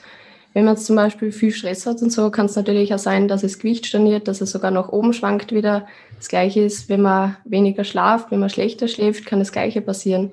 Und deswegen finde ich es einfach sehr, sehr wichtig, dass man das auch eben das Ganze einfach betrachtet und auch jetzt nicht nur den Trainingsstress, sondern wirklich die Person als ein Ganzer betrachten. Was ist der Umfeldstress, äh, was ist der Arbeitsstress und danach dann einfach die ganzen Sachen anpassen. Mhm. Hast du schon einen Fall gehabt, wo du am Stressmanagement gearbeitet hast oder Stress äh, reduziert hast, unter Anführungszeichen, und dann das, äh, dann das Gewicht wieder runtergegangen ist? Ja, voll. Also auch zum Beispiel durch Kardioreduktion, Gewicht droppt wieder nach unten. Mhm. Ich würde ich würd vielleicht ganz gerne jetzt ähm, überschwanken ins Thema Menstruationszyklus auch, weil es einfach äh, super, super wichtiges Thema ist, auch was, was im Zuge von einer, von einer Competition Prepper eine riesengroße Rolle spielt. Und hast du jetzt auch das Gefühl, dass Stress einen riesengroßen Output auf den Menstruationszyklus hat? Kann natürlich sein. Also ähm, man erlebt es immer wieder mal, dass wenn einfach sehr stressigere Phasen sind, anstrengendere Phasen, dass dann einfach die Tage mal zu früh kommen oder mal aussetzen, dass eine Zwischenblutung oder so eintritt. Also kommt immer wieder mal vor. Mhm. Und, und hast du da schon eine, eine Korrelation von Stress und, und, und, und äh, zum Beispiel in dem, dem früher kommende Periode und so weiter, hast du das schon feststellen können? Genau, bei okay. einer Dame kann man es eben sehr, sehr stark und ganz genau beobachten nämlich vor allem, wenn es mit Uni-Prüfungen und so zu tun hat. Also das kann man wirklich sehr gut an den Daten eben nachvollziehen. Mhm. Ja, ich finde das Thema Menstrual Cycle generell super interessant. Ähm, deswegen würde ich jetzt da gerne ein bisschen drüber sprechen, also auch im Zuge von, von Competition Prep, ausbleibende Periode und so weiter. Ähm, Walle, ähm, ich muss mich mal darauf trimmen, dass ich wieder Walle sage. Ähm, magst du mal ganz kurz einhaken, wie du mit äh, Changes im, im Menstruationszyklus noch umgehst. Ähm, wenn du jetzt, also Changes im Menstruationszyklus, wenn du jetzt sagst, okay, du hast jetzt unterschiedliche Phasen, Follikelphase, Lutealphase und damit hast natürlich ähm, Schwankungen mit verbunden. Ähm, wie gehst du damit dazu? Beziehungsweise jetzt mal zum Einstieg, weil dann würde ich gerne die Mirelle noch was fragen, aber zum Einstieg, wie trackst du das? Ja, also ich track das ähm, tatsächlich mit, den, die Zyklustage. Und äh, es ist ja auch mal wieder individuell. Bei manchen Frauen macht es wenig aus, die kann ich schon fast wie Männer behandeln. Ähm, das heißt, wenn sie in der PMS sind, dann haben sie jetzt nicht Probleme ins Training zu gehen, Gas zu geben. Ähm, auch wenn sie jetzt vielleicht Wasseranlagerungen haben. Also es ist ein bisschen komplexer, gibt es natürlich auch individuelle Unterschiede. Du hast ja generell so die erste Phase, die follikuläre und dann die luteale Phase. Und in der ersten Phase lagerst, äh, verlierst du zuerst Wasser, die ersten Tage nach deinen äh, Tagen. Und danach ähm, komm, bekommst du wieder Wasser bis zur Ovulation. Da ist das Östrogen am höchsten. Will ja im Endeffekt, das Östrogen ist ja, sorgt ja für Libido bei den Frauen wie bei den Männern auch. Ähm, und äh, das ist natürlich dann die beste Phase, dass das Östrogen hoch ist, wenn das Ei rauskommt. und danach verliert man wieder Wasser. da verliert man wieder Wasser und dann zieht man wieder Wasser in der PMS. Also es ist ein ständiges Auf und Ab. Gegen Ende zieht man halt eher Wasser am Ende des Zyklus. Und ich mache halt folgendes. Also klar, Stressmanagement ist extrem wichtig bei Männern und bei Frauen. Bei Frauen wirkt sich halt ein bisschen anders aus. Das, was mir am meisten auffällt, bei Frauen wirkt sich aufs Hormonhaushalt aus. Also das heißt zum Beispiel, wenn ich jetzt chronischen Stress habe, ähm, kann es gut sein, dass ich zum Beispiel weniger Progesteron bilde. Ja, und wenn ich weniger Progesteron bilde, bilde ich meistens auch weniger ähm, Androgen als auch DHA, Testosteron. Daraus ergibt sich dann Östrogen, also Estradiol ist das stärkste Östrogen im Körper. Und das ist so, das ist sehr komplex, aber im Endeffekt wirkt sich das mehr auf dann äh, auf die Hormone aus bei den Frauen. Also da merkt man zum Beispiel, was du jetzt gerade gesagt hast, Sandra, vorher ähm, mit ausbleibender Periode, Zwischenblutungen, das passiert oft. Da muss man halt mal gucken, auch mal, man kann es vermuten, man kann aber auch einfach Blutbilder machen. Was ich dann oft sehe, gibt es dann entweder eine Androgendominanz oder eine ähm, Östrogendominanz. Wenn zum Beispiel jemand eine Zwischenblut oder eine, eine lange Blutung hat, kann es sein, dass es eine Östrogendominanz ist, kann man dann auf dem Blutbild sehen. Hat man jetzt Akne und die Haare fallen aus und die Blutung fällt aus, kann auch sein, ist vielleicht eine Androgendominanz. Man kann sich komplett verhindern, man kann aber ein bisschen dagegen arbeiten. Man kann anfangen, ja, auch Refeeds einzubauen, Cardio zu reduzieren, Stressmanagement allgemein im Lifestyle, indem man mit den Kunden spricht, zu betreiben.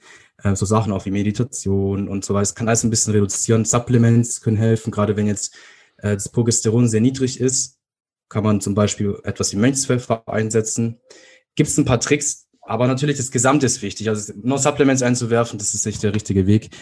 Ähm, ja, und irgendwann hast du ein Bild, wenn du immer alle vier Wochen dir den Zyklus anguckst, dann hast du irgendwann ein genaues Bild über die Person, wie es individuell aussieht. Und dann kannst du besser einschätzen, okay, ist das Gewicht jetzt gerade nicht gedroppt, weil so viel Wasser eingelagert wurde, oder ist es jetzt wirklich, weil mhm. ähm, was anderes ist? Also du hast kein Kaloriendefizit. Ja, wenn du ein paar Monate mit der Person zusammenarbeitest, dann kannst du das eigentlich relativ gut, relativ gut einschätzen und lernst halt die Person immer besser kennen. Ja, ähm, also sehr, sehr, sehr, sehr geil. Super. Ähm, Mirella, hast du das, ich meine, der, Walle hat das jetzt alles sehr, sehr, sehr, sehr geil erklärt und hat gesagt, worauf man aufpassen muss. Hast du jetzt selbst die Erfahrung im Coaching, dass du bestimmte Dinge vielleicht sogar an den Menstruationszyklus anpasst? Vielleicht im Hinblick auf die Kalorien, dass du zum Beispiel sagst, okay, ähm, späte Lutealphase, PMS, ein bisschen mehr Cravings, ähm, Person kriegt ein bisschen mehr Kalorien oder irgend sowas. Vielleicht also in die Nutrition-Richtung, ähm, dass du auch vielleicht noch was sagst. Oder vielleicht sogar in die Trainingsrichtung, weil ihr jetzt beispielsweise auch Kundinnen, wo ihr den Deload direkt an ähm, die, die, also an die, an, an PMS koppelt quasi, ähm, beziehungsweise an die Periode, je nachdem, wann halt die Phase ist, wann wirklich diese Lustlosigkeit aufs Training und so weiter besteht. Ähm, deswegen ma, sag mal ganz kurz ein bisschen was dazu, ob du da irgendwelche Anpassungen dahingehend machst oder ob du sowas eigentlich ähm, gar nicht implementierst. Also ich muss dazu sagen äh, und vorher erwähnen, weil ich, äh, mir, ist, mir ist auch aufgefallen, dass ähm, auch nicht viele so gut Bescheid über das Ganze wissen das Ganze, was jetzt da besprochen wird, gilt nur für Personen, die nicht hormonell verhüten. Unbedingt wichtig, ganz wichtig, weil wenn man die Pille nimmt oder ein anderes äh, Verhütungsmittel, welches Hormone, ähm, wo man Hormone zugeführt bekommt, dann gilt das alles nicht mehr.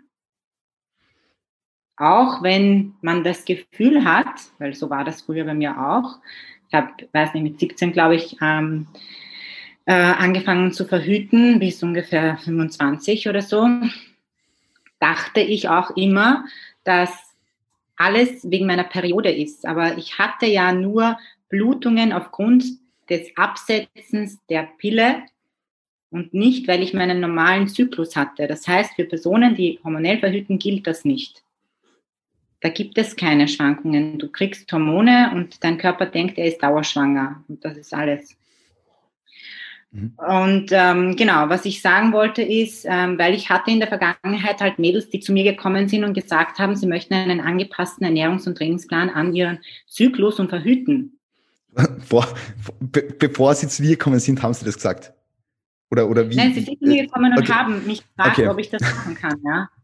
Okay. Also das, das, das geht so nicht, ja. ja. Und ähm, deswegen muss ich auch gestehen, mache ich das eigentlich gar nicht. Ich meine, ähm, man kann das sehr gut alles bei Lyle McDonald nachlesen in seinem Women's Book. Ähm, der hat ja irrsinnig viel Erfahrung in dem Bereich und hat das alles sehr, sehr, sehr, sehr, ich meine, je mehr Frauen du coachst, desto mehr kennst du dich aus, weil du einfach mehr siehst. Es ist nicht jeder gleich und dadurch wäre es unmöglich für mich, das irgendwie ähm, so zu organisieren und regeln. Ähm, bei mir kriegt eigentlich keine aufgrund der Schwankungen irgendwie mehr Refeeds oder so irgendwas. Ähm, ich erkläre Ihnen auch, dass es, man kann das auch nachlesen beim Lyle McDonald, dass ähm, vor PMS oder mit, der, mit dem Eisprung man ungefähr ein paar hundert Kalorien mehr verbraucht. Das sind keine tausend, Obwohl es vielleicht manchmal in der PMS-Phase, ja, das weiß ich, aber das ist es nicht. Ja. Genauso eben in der Schwangerschaft zum Beispiel. Also es sind nicht äh, Unmengen an Kalorien, die man dann eigentlich benötigt, obwohl es sich so anfühlt. Also das mache ich nicht. Das Einzige, was ich mache, ist ähm, erst, wenn ich das mitbekomme mit ähm, Deload oder so, äh, in, es ist halt schwierig. Dann muss halt das Mädel selber einen guten Überblick über ihren Zyklus haben. Mhm. Wenn sie das nicht hat, dann wird es schwierig, das so mhm. zu timen. Dann kann ich jetzt zwar schon sagen, okay, dann hab das Gefühl, wenn du das Gefühl hast, es wird schlechter, wie auch immer, nimm dir halt ein paar Tage frei oder mach einen Deload und reduziere das Gewicht oder wie auch immer.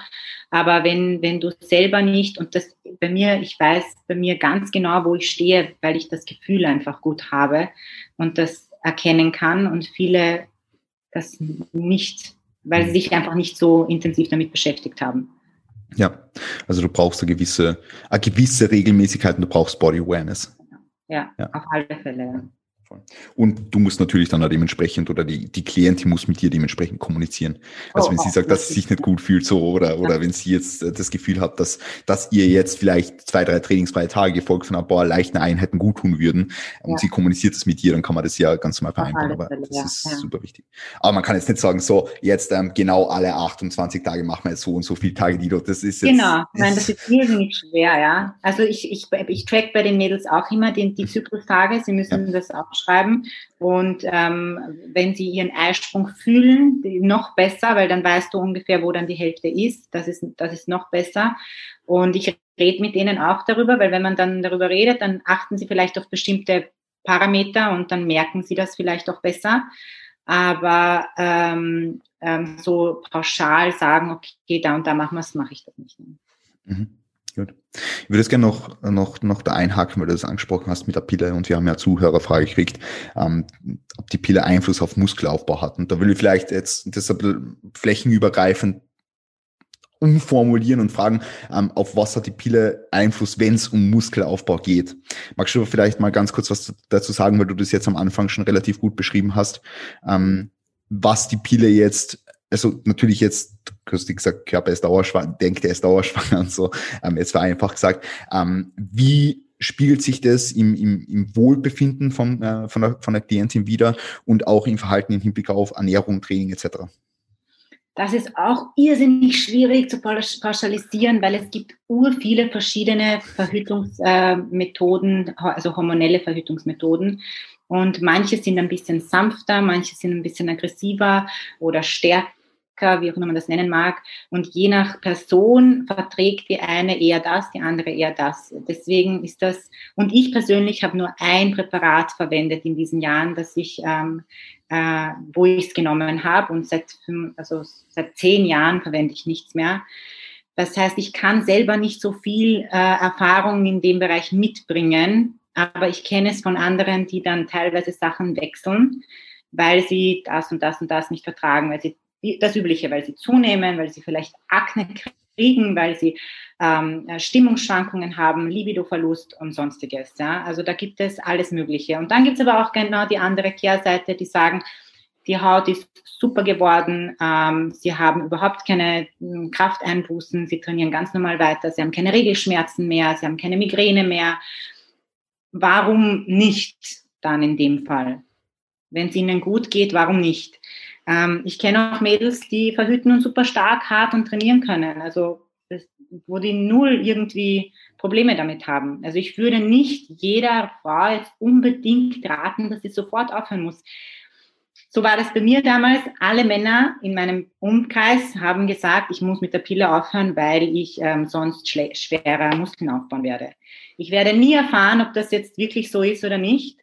Ähm, ich hatte, grundsätzlich hatte ich keine Probleme, wenn ich so zurückdenke. Ich kann mich nicht erinnern. Ich, gerne würde ich es nochmal ausprobieren, einfach den Selbstversuch zu starten, ob ich weil ich jetzt mittlerweile diese Awareness, die du gesagt hast, habe, ob ich jetzt einen Unterschied merken würde im Training, ähm, im allgemeinen Zustand, Stimmungsschwankungen und sonstiges. Mhm. Ich habe oft drüber nachgedacht. Mhm. Sehr, sehr geil. Also es ist, ähm, mhm.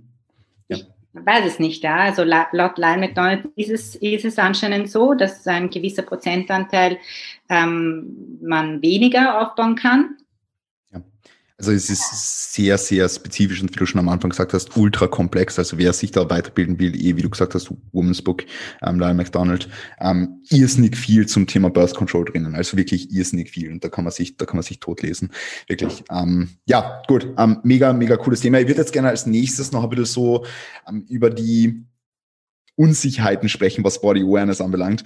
Ähm, Gerade Themen wie, wie, wie die Nutrition und ähm, die damit verbundene eventuelle Gewichtszunahme. Und ich würde jetzt gerne mal die Sandra fragen, wie das so bei, bei, bei, bei dir ist im Coaching. Ja? Ähm, wenn du jetzt mit den Frauen in einer, in einer Aufbauphase gehst und denen jetzt mal klar machst, dass ähm, um Muskulatur aufzubauen, nun mal ein ähm, ja, progressiver, ansteigender und längerfristiger Kalorienüberschuss notwendig ist, wie die Frauen da drauf reagieren und was eventuell typische Bedenken sind oder, oder wie, wie du dann in weiterer Folge mit diesen Bedenken umgehst. Also das Gewicht zu pushen ist halt einmal ein Tool, um eben härter beziehungsweise progressiver trainieren zu können. Und das führt in der Regel halt zu mehr Muskulatur, mehr Muskelmasse. Und ich glaube, es ist halt schwer, teilweise, also die, die Leute tun sich teilweise schwer, einfach das, den Fokus jetzt einmal von der Form ein bisschen wegzulenken und den vielleicht auf steigende Trainingsgewichte zu lenken. Und sie tun sich manchmal schwer, einfach diesen Körperfettgehalt, den sie sich da jetzt hart erarbeitet haben, eben herzugeben. Aber man muss halt doch das große Ziel betrachten. Und wenn das jetzt zum Beispiel ein Klassenwechsel ist in einer höhere, muskulösere Klasse oder wenn man generell einfach noch mehr Muskulatur aufbauen will, dann muss man sich halt im Klaren sein, was man auch dafür geben muss. Und es ist halt immer die Frage, wie stark man sich von außen beeinflussen lässt weil zum Beispiel auf Instagram und so sieht man teilweise einfach die Endprodukte, wo man einfach eine perfekte Form sieht, die ist super, schaut super aus, aber man sieht halt teilweise nicht einfach den Weg dorthin. Also, dass die Dame jetzt vielleicht auch mal ein bisschen mehr oben gehabt hat, um eben diese Muskulatur aufzubauen. Und ja, wie stark lässt du dich eben von außen beeinflussen? Ob das jetzt, was ich nicht, irgendein blöder Kommentar im Fitnessstudio ist, boah, jetzt hast du aber keinen Wettkampf mehr oder boah, jetzt hast du aber zu, zugenommen. Es kommt darauf an, wie stark lässt du das jetzt an dich heran. Und ja, genau. Ähm, hast du viele, viele, viele Kundinnen gehabt in der Vergangenheit, die wirklich Angst gehabt haben vor einer Gewichtszunahme, also Angst davor gehabt haben, ähm, vor einer bestimmten Zahl auf der Waage meinetwegen, also einerseits diesen, diesen objektivierbaren Aspekt, äh, also Kilogramm auf der Waage, oder andererseits auch die Form, die sie im Spiegel sehen, dass die immer mehr wird oder, oder dass, dass das Körperfett immer mehr wird? Also was ich im Coaching sehr stark gemerkt habe, ist es einfach teilweise die emotionale Abhängigkeit von der Waage. Und ich versuche halt auch aufzuklären, dass eben die Waage nur eine Zahl ist. Und wer kennt denn dein Gewicht? Rennst den ganzen Tag mit einem Zettel in der Hand herum, wo das Gewicht oben steht und jeder oberlesen kann? Ich glaube eher nicht. Und deswegen, du weißt dein Gewicht, weil du auf die Waage stellst. Ich weiß es, weil ich der Coach bin, was du mir gesagt hast. und wenn es sonst nicht sagt, weiß es auch nicht. Und die Form ist einfach entscheidend. Und auch wenn die Form, wenn man dann merkt, dass jetzt, ähm, dass man einfach ein bisschen Fett anlegt oder so an gewissen Körperpartien, wo man es jetzt vielleicht nicht so gerne hätte, dann ist, wie gesagt, einfach den Fokus ein bisschen umlenken. Nicht nur auf den Körper, sondern eben im Training wirst ihre stark oder schau, dass ihre stark wirst, weil das ist natürlich dann auch wieder mit Muskelaufbau verknüpft. Und ich habe aber schon im Coaching auch Damen gehabt, die einfach wirklich sehr, sehr stark auf die Waage fixiert waren. Wo zum Beispiel an einem Tag die Einwaage mit 62,9 Kilogramm war. Alles war heile Welt, alles war super. Bei der 62er vorne gestanden ist, am nächsten Tag war die Dame, hat die Dame 63 Kilo gewogen und naja, es war Weltuntergang. Sie ist dick geworden über die Nacht und alles war spät. Und da ist halt auch Selbstwahrnehmung eine Sache, die man natürlich nicht außer Acht lassen darf. Und deswegen Waage ist eine Zahl, aber Optik entscheidet auch auf der Bühne, vor allem bei uns Frauen. Wir haben jetzt eigentlich nicht gewisse Gewichtsklassen, wo wir drücken müssen oder so. Und es ist einfach die Optik, Optik, die Form, die entscheidet, was man sieht. Mhm. Ich denke, du arbeitest auch sehr viel einfach mit dem, mit dem Aspekt der Education, also dass du jetzt mhm. sagst, okay, wir haben ja da jetzt eine tägliche Einwagen und jede einzelne Einwaage zählt so, sondern wir müssen das Ganze im Bigger Picture betrachten, ja. Ähm, wie gehst du damit um? Wir haben jetzt vorher das Thema Menstrual Cycle noch angesprochen. Wie gehst du damit um, wenn jetzt zum Beispiel eine Frau wirklich starke, und ich meine wirklich starke Schwankungen im, im, im Wasserhaushalt hat, damit natürlich auch starke Schwankungen ähm, auf der Waage hat und sich die Frau phasenweise einfach gar nicht wohlfühlt? Ähm, wie kommunizierst du das und ähm, wie, ja, ähm, wie gehst du damit um jetzt? Also Aufklärung wieder. Ganz mhm. normal, wenn man eben die Tage hat, dann kann es eben zu Wassereinlagerungen, zu Gewichtsschwankungen kommen. Und vor allem, wenn das eben, wenn es eben gerade um einen Zeitraum ist, wo man die Tage bekommt, dann ist es eh relativ logisch, dass man es einfach darauf schließen kann. Und ich habe Damen, die haben zum Beispiel Gewichtsschwankungen von zwei bis drei Kilogramm teilweise, wenn sie ihre Tage bekommen. Andere schwanken so gut wie gar nicht oder sehr gering. Also das ist auch wieder individuell. Und da einfach eben aufklären, dass das so ist. Das ist auch ganz normal. Und dann können sie es eigentlich meistens akzeptieren, dass es eben einfach so ist, dass man das nicht umgehen kann. Hast du, ähm, hast du jetzt als Coach irgendwelche Dinge, die du veränderst über the course of the menstrual cycle, so, wenn man es dann im Englischen sagen kann? Grundsätzlich eigentlich nicht. Also ich habe ein paar Damen dabei, die halt doch Schmerztabletten dann auch nehmen, weil sie einfach so starke Schmerzen haben. Und da setzen wir natürlich den Deload, weil mit Schmerztabletten oder die Schmerzen, wenn die sehr stark sind, ins Training zu gehen, wäre einfach nicht sinnvoll. Aber wenn die Dame keine Schmerzen hat, es ihr gut geht, wieso soll sie dann nicht trainieren? Und wir probieren es auch immer aus, dass man, auch wenn sie jetzt zum Beispiel sagt, okay, sie hat Schmerzen, dann schauen wir, testen wir trotzdem einmal, ob es eben geht weil ich finde immer, es ist schade, wenn man es nicht ausprobiert, weil oft fühlen sie Damen vorher komplett scheiße und müde und schlapp und legen dann aber einen PR nach dem anderen hin in der Trainingseinheit. Und da wird es einfach schade finden, wenn man es nicht ausprobiert, und wenn man halt wirklich sagt, nach 10, 15 Minuten, na, man hat echt starke Schmerzen, man kann sich nicht einmal aufs Training konzentrieren oder sonst was, dann natürlich abbrechen, ab nach Hause und macht eine coole Mahlzeit, macht eine coole Zeit, weil du warst gerade echt tapfer, dass du überhaupt dort warst. Mhm. Sehr, sehr geil, ja. Also da, ja, ähm, sehr viel, sehr viel einfach mit Kommunikation arbeiten und dann halt schauen, was ist möglich in, in so einer Phase und dann dementsprechend halt adaptieren, wenn es, wenn es, wenn es jetzt, wie du schon gesagt hast, gar nicht gehen sollte. Ja. Gut, super. Ähm, Wale, vielleicht ganz kurz an dir Frage. Du hast vorher noch irgendwie Supplements angesprochen oder habe ich das, habe ich das, habe ich das verhört? Ähm, Gibt es da gibt's irgendwelche Supplements, die du generell empfiehlst? Ja, aber meistens erst, wenn ich äh, Blutbilder habe und wenn die okay. Symptome dazu passen. Also okay. wenn ich jetzt zum Beispiel, sagen wir mal, gerade nach der Prep oder einer langen Diät dein Östrogen zu tief ist, was ganz oft der Fall ist, dass du zum Beispiel ein Supplement also es ist nur das, die Kirsche auf der Torte nicht falsch verstehen. Also mm. natürlich soll man erstmal die Parameter der Ernährung und so weiter ja. anpassen. Aber dann on top, zum Beispiel kann ich jetzt bei einem Östrogenmangel versuchen, mit äh, DIM zu arbeiten. Das ist ein Extrakt aus Brokkoli. Und ähm, gibt es gute Studienlagen dazu, auch von meiner Seite aus, äh, von der Erfahrung her wirkt es. Akustisch nicht verstanden. Äh, DIM, also Diindolylmethane. Das ist mhm. ein blödes Wort. Und äh, Boron könnte auch dabei helfen. Das hilft ganz gut. Das ähm, reduziert das SHBG, also das bindende Globulin. Frauen haben ja auch Testosteron und äh, Testosteron wiederum ist ja wichtig für die Bildung von Östrogen. Also das kann man auch einbauen. Und was ich davor genannt hatte, bei Progesteronmangel könnte man zum Beispiel ähm, Mönchspfeffer einbauen. Wenn zum Beispiel gerade die Periode ähm, ja, ausfällt, dann ist es so ein, wie gesagt, das Cortisol ist halt meistens der, der Hauptverbrecher bei den Frauen. Bei den Männern wirkt sich ja auch oft auf ein bisschen auf den Hormonhaushalt aus, aber ein bisschen mehr aufs äh, kardiovaskuläre System.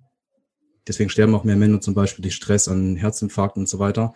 Und bei Frauen wirkt sich das halt auf die Hormone aus und auf die Verdauung leider. Cortisol, ständig erhöhtes Cortisol über den Maß hinaus ähm, reduziert die Magensäure. Wenn die Magensäure reduziert ist, dann verdaust das Essen nicht mehr. Das passiert ganz oft, auch in der Prep leider. Und dann da, wo du es nicht haben willst, vielleicht sogar eine Woche vorher. Und dann muss man auch schnell handeln. Da kann man natürlich ähm, in dem Fall auch Supplements einbauen, wenn es schnell gehen muss. Zum Beispiel ähm, Betain, HCl, das ist ganz cool. Habe ich jetzt in dieser Prep äh, letztes Jahr bei einer Athletin gehabt. Genau dieses Problem. Und wir haben es aber noch geregelt mit dem Betain. Also mhm. da habe ich es auch selber mal nicht nur in Theorie gesehen, sondern auch in der Praxis, dass es äh, tatsächlich helfen kann. Ja, okay, cool. Ja, ähm, hat mich jetzt nochmal interessiert, weil du das vorhin noch angeschnitten hast. Ähm, jetzt generelle Unterschiede, da du ja Frauen und Männer betreust, will ich dir mal fragen, ähm, hast du im Training irgendwelche Unterschiede gemerkt? Ähm, Frauen im Gegensatz zu Männern? Da gibt es ja echt so viel Diskussion darüber. Ja, ja, ja, ich weiß ja, deswegen, Frauen deswegen, müssen mehr trainieren. Das, das, deswegen muss ich das in der Episode einfach ansprechen. Ja. Ich meine, man, man weiß es eh schon so ungefähr, wie der generelle Konsens ist, aber vielleicht, wenn du jetzt nochmal so aus deiner ähm, äh, Perspektive auch mit deiner praktischen Erfahrung drüber sprichst, ähm, um dem Ganzen noch einmal eine andere Gewichtung zu verleihen. Also erstmal zu den ganzen Theorien, Thesen. Ich meine, es gibt schon ein paar Theorien, die passen. Ja, zum Beispiel, Frauen haben mehr Östrogen als Männer. Östrogen wirkt entzündungshemmend. Wenn ich jetzt hart trainiere und weniger Entzündungen habe, beziehungsweise schneller abbaue, bin ich ja eigentlich schneller fit. Gibt es auch Studien an, an, an Frauen, wo man zum Beispiel jetzt äh, das Bankdrücken getestet hat, wie schnell man regeneriert im Vergleich zu Männern, trainierte Athleten. Da waren auch Fra Frauen schneller fitter. Das heißt aber nicht, dass ich jetzt den Frauen mehr Volumen oder mehr Intensitäten gebe als ein Mann.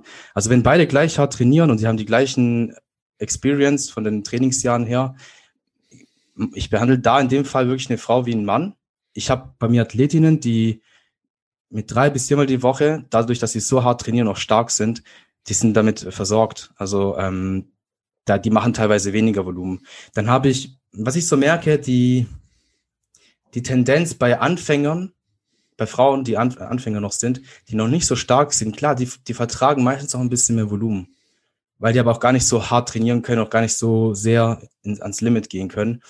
Und ähm, ja, im Endeffekt, was ich aber in der Praxis sehe, als Trainer ist im Studio, das seht ihr bestimmt auch so öfters, dass ich zum Beispiel Mann sage, komm, jetzt machen wir mal Squats mit API 9, also richtig intensiv, zehn Wiederholungen. Und eine Minute später liegt er immer noch auf dem Pult und kann nicht. ist halt fixen alle. Kann das nicht wiederholen, die gleiche Leistung innerhalb kurzer Zeit. Bei einer Frau geht es eher. Das, ob, woher es kommt, ob es jetzt an den Muskelfasern ähm, liegt, ob das jetzt an die Kapillarisierung liegt der Muskulatur, dass sie einfach besser durchblutet wird und schneller regeneriert, weiß ich nicht. Aber das habe ich jetzt so aus meiner Erfahrung gesehen. Mhm. Sehr, sehr gerne. Ich finde auch nochmal super wichtig, dass du vorher angesprochen hast, wenn beide gleich hart trainieren. Weil es ja oft auch sowas, ähm, dass Frauen einfach teilweise ähm, dann nicht so hart trainieren. Wir wissen es alle, dass es auch sehr viele Männer gibt, die einfach nicht hart genug trainieren. Das, das, das wissen wir alle. Ähm, aber wenn eben wir, einen Mann hernehmen, der sehr hart trainiert und wir Frau hernehmen, die nicht so hart trainiert, dann fällt der Vergleich natürlich super schwer. Das ist das Einzige, was ich damit sagen wollte, ja. Ja, ähm, deswegen super, dass du das angesprochen hast. Jetzt will ich noch mal ganz kurz ähm, bei dem Thema, was wir vorher schon angeschnitten haben, einhaken, ähm, und zwar die Unsicherheiten. Was du für eine Unsicherheiten mit deinen Frauen im Coaching feststellen können, wo du daran arbeitest und immer wieder arbeiten musst? Genau das gleiche wie bei den anderen beiden Coaches. Ja. Du hast ja auch Frauen im Coaching. Ja, ja, ja. Ja, also das genau das Gleiche kann ich wiedergeben. Also im Endeffekt, oft ist das Problem auch, jetzt neben der Selbstwahrnehmung und das Problem mit der Waage, das haben irgendwie alle mehr oder weniger, das, ähm, die Sache, dass man das, den Selbstwert daran festhängt, also daran ausmacht, wie viel man wiegt, so habe ich das Gefühl. Also wenn jetzt jemand ein paar Kilo zugenommen hat, du siehst immer noch klasse aus, aber dein Selbstwert sinkt. Ich denke, es liegt ein bisschen auch mit Social Media zusammen. Du kriegst als Frau bestimmt sehr viel Bestätigung, viel Aufmerksamkeit und Applaus, wenn du jetzt, weiß nicht, deine shredded Bilder zeigst von der Bühne oder deine Topform von deiner Diät.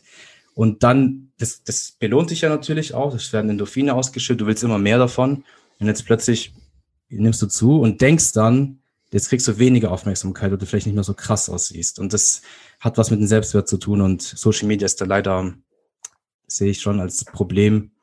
Ähm, was jetzt die Sandra, glaube ich, voll gemeint hatte, dass man einfach den Fokus, also was mache ich dann, den Fokus einfach auf die Performance legt.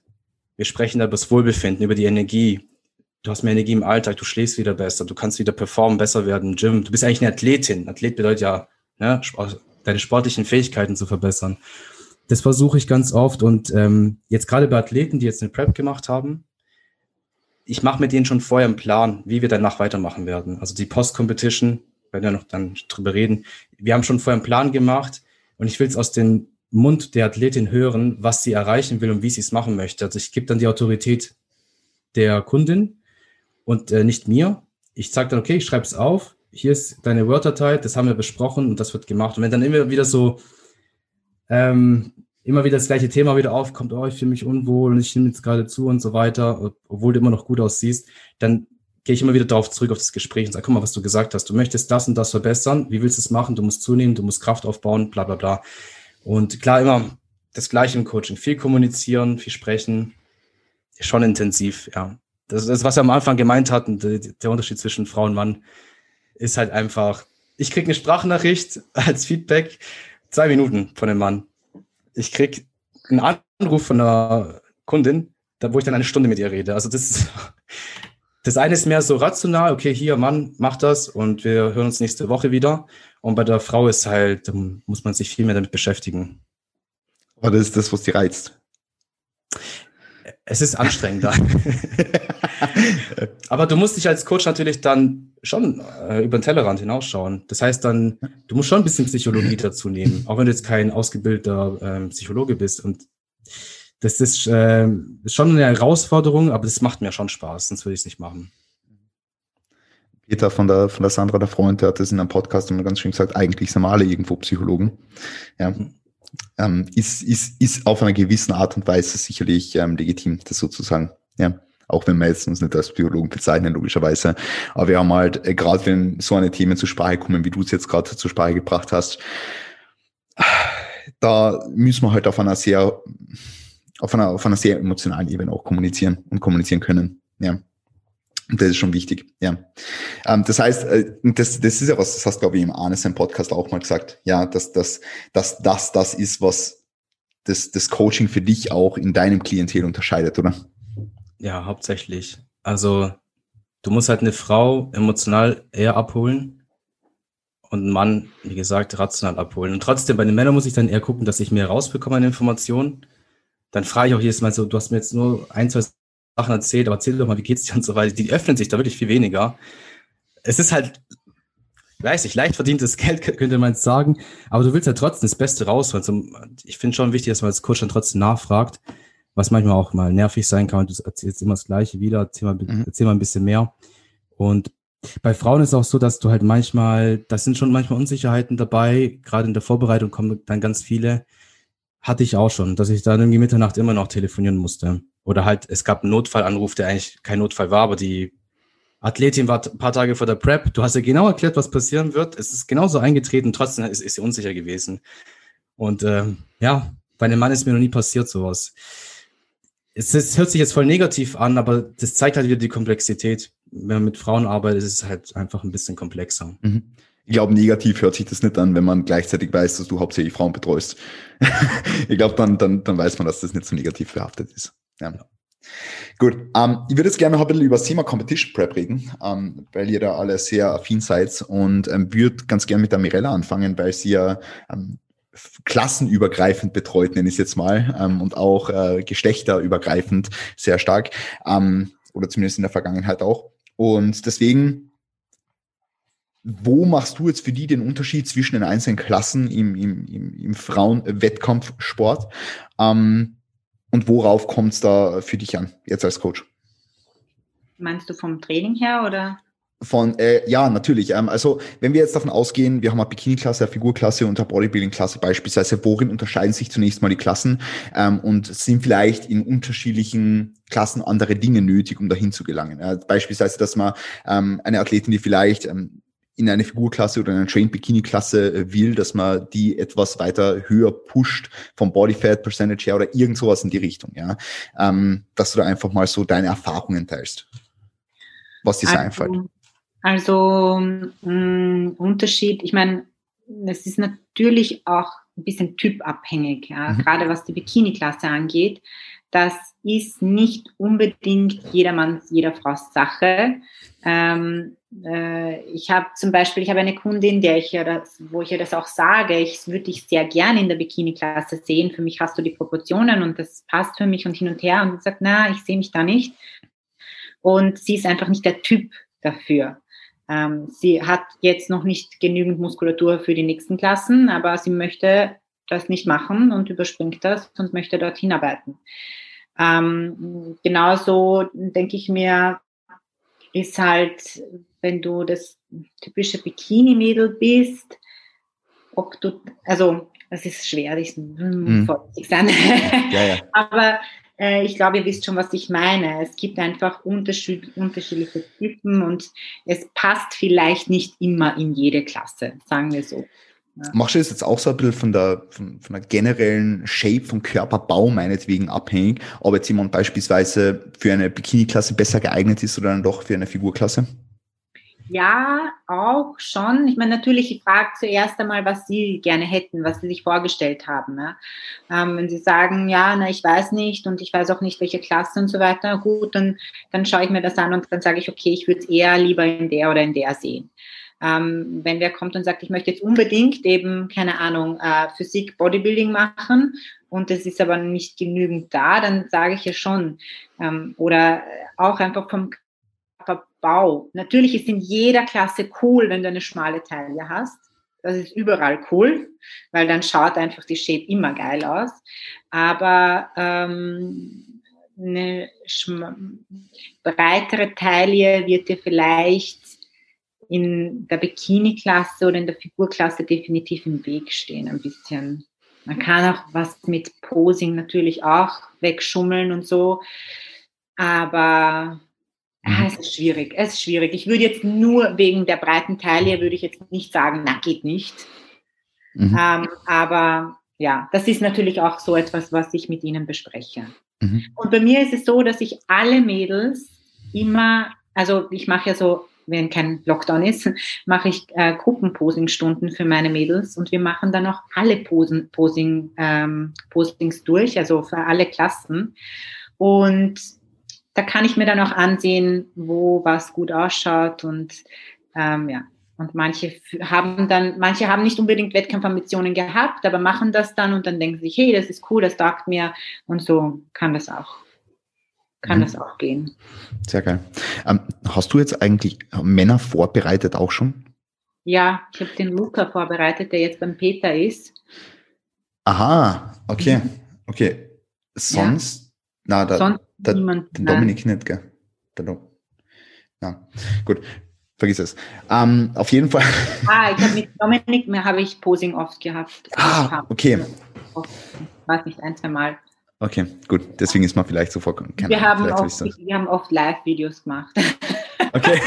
wir gerne quatschen. Okay. Ja. Ähm, ja, okay. Da du jetzt schon jemanden vorbereitet hast, ist vielleicht die Frage eh ganz geil. Wo siehst du jetzt so generell den Unterschied in, also wo, wo siehst du den Unterschied bei einer Wettkampfbereitung von, äh, Wettkampfvorbereitung von Frauen gegenüber Männern? Also vor allem jetzt im Hinblick vielleicht auf die Organisation, auf äh, die, die, die finanzielle oder das finanzielle Investment, dass du das ein bisschen einen Input dazu gibst. Mhm. Also ich muss sagen, ich coache wirklich gerne Männer, äh, weil sie einfach sind. Ja. Ähm, da war Lella schon wieder so. Ein Gerade. Aber ich muss dazu sagen, es ist schon schwieriger als Frau Männer ähm, zu coachen oder dass Männer sich ähm, mit dir identifizieren können. Darum geht es oft. Ja. Ich habe ich hab hin und wieder welche und das freut mich immer total. Ähm, aber es ist halt, finde ich, nicht so leicht. Ähm, das ist mal der eine Punkt von meiner Seite, glaube ich. Ja. Ähm, auf der anderen Seite ist, wenn du, wenn du sie dann hast, ähm, vor, vor, allem auch im Bodybuilding, wo du sagst, wettkampfmäßig, ist natürlich beim Mann viel leichter. Es, es fängt schon an mit, mit Bikini, Schuhe, Make-up, Haare, fällt alles weg. Beim Mann, Posing Slip, Punkt. Und die Haare macht er sich dann meistens irgendwie selber. oder so, weißt das, das ist halt, das fällt weg, äh, muss nicht so viel Zeugs mitnehmen. Äh, bei der Frau ist einfach sicherheitshalber nimmst dein, deine ganz, dein ganzes Badezimmer mit. und ähm, ja, also das ist definitiv ein Unterschied. Und das kostet halt auch Geld. Also Bikini, Schuhe, Make-up, das kostet halt einiges schon. Und das fällt beim Mann weg, ja. Kannst du eine grobe Vorstellung geben den Leuten, die dazuhören, wie viel sowas kosten kann? Ja, kann ich gerne machen. Also ich weiß jetzt nicht so, die Gesamtsumme habe ich noch immer nicht ausgerechnet, aber ein Bikini kann zwischen 250 und aufwärts, weiß nicht, im Normalfall 400 oder so, aber es gibt auch 800 und 1000 Euro Bikinis. Und Schuhe kosten ungefähr 60 Euro. Make-up ähm, zwischen 60 und 90 Euro. Ähm, Haare sind vielleicht da dabei. Tanning zwischen 60 und 90 Euro. Mhm. Gut. Ja. ja, mega, mega, mega interessant und sicherlich ja ein großes finanzielles Investment, vor allem wenn man es dann noch mit Reisen kombiniert oder so, so wie du eben ja, genau, nach England und so weiter, ja, was dann auch noch genau, dazu kommt. Ja, ist, ist, ist, ist teuer, wenn man eine Saison macht. es ist schon, schon ein Investment, ja. Gut, ähm, dann wird jetzt vielleicht da weitergehen und die Sandra mal fragen, weil du bist ja jetzt äh, Spezialist in der Bikini-Klasse, so, ja, und bist ja Pro in der Bikini-Klasse, obviously. Ähm, deswegen, was findest du ist besonders wichtig, was ein Mädel mitbringen soll, wenn sie in die Bikini-Klasse geht? Also das Gesamtbild, das gesamte Erscheinungsbild muss halt passen. Es ist ein Präsentationssport, man muss sich halt richtig präsentieren können.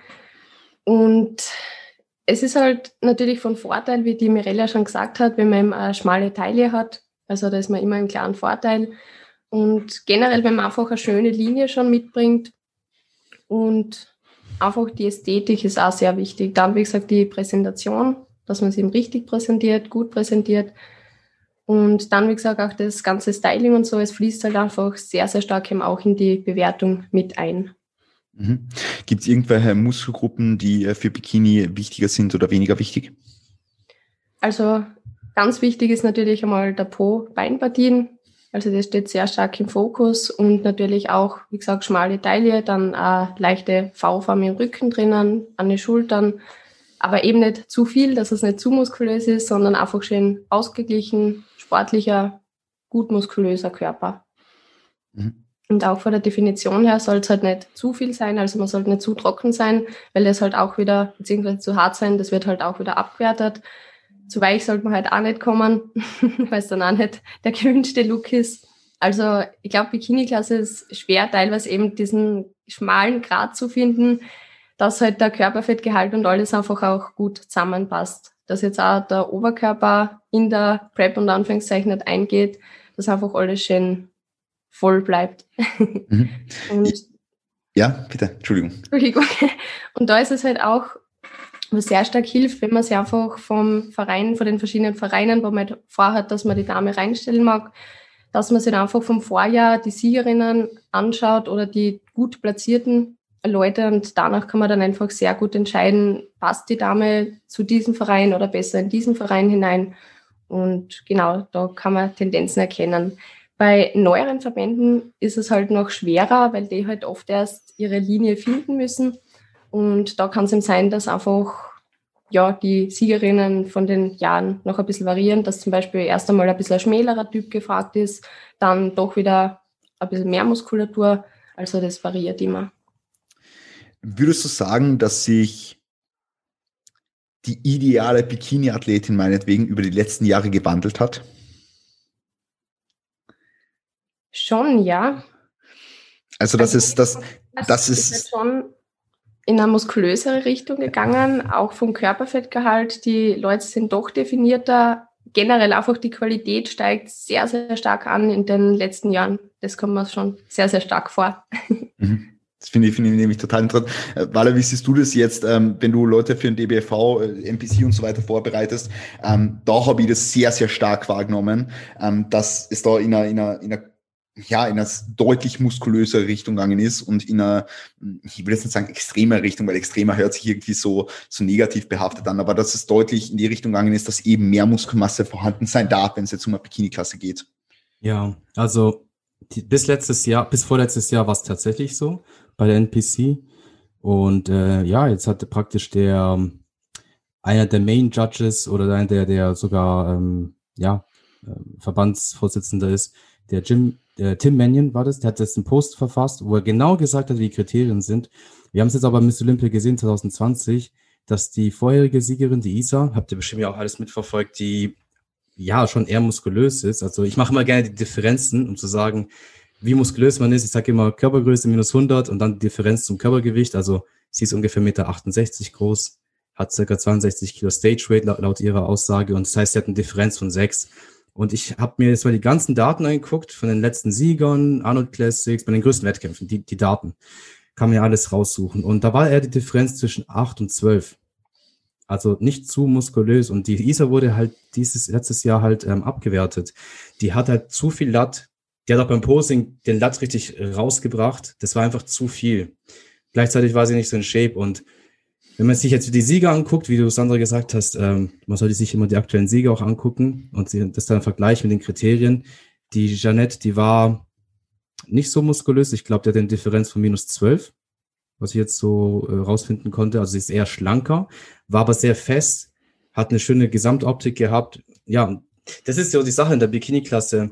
Man muss halt genau das, äh, den Punkt erreichen, was die Judges sehen wollen. Nicht zu definiert, nicht zu weich, nicht zu viel Muskeln, die Symmetrie muss passen. Die, klar, schmale Taille hilft immer in jeder ähm, Division.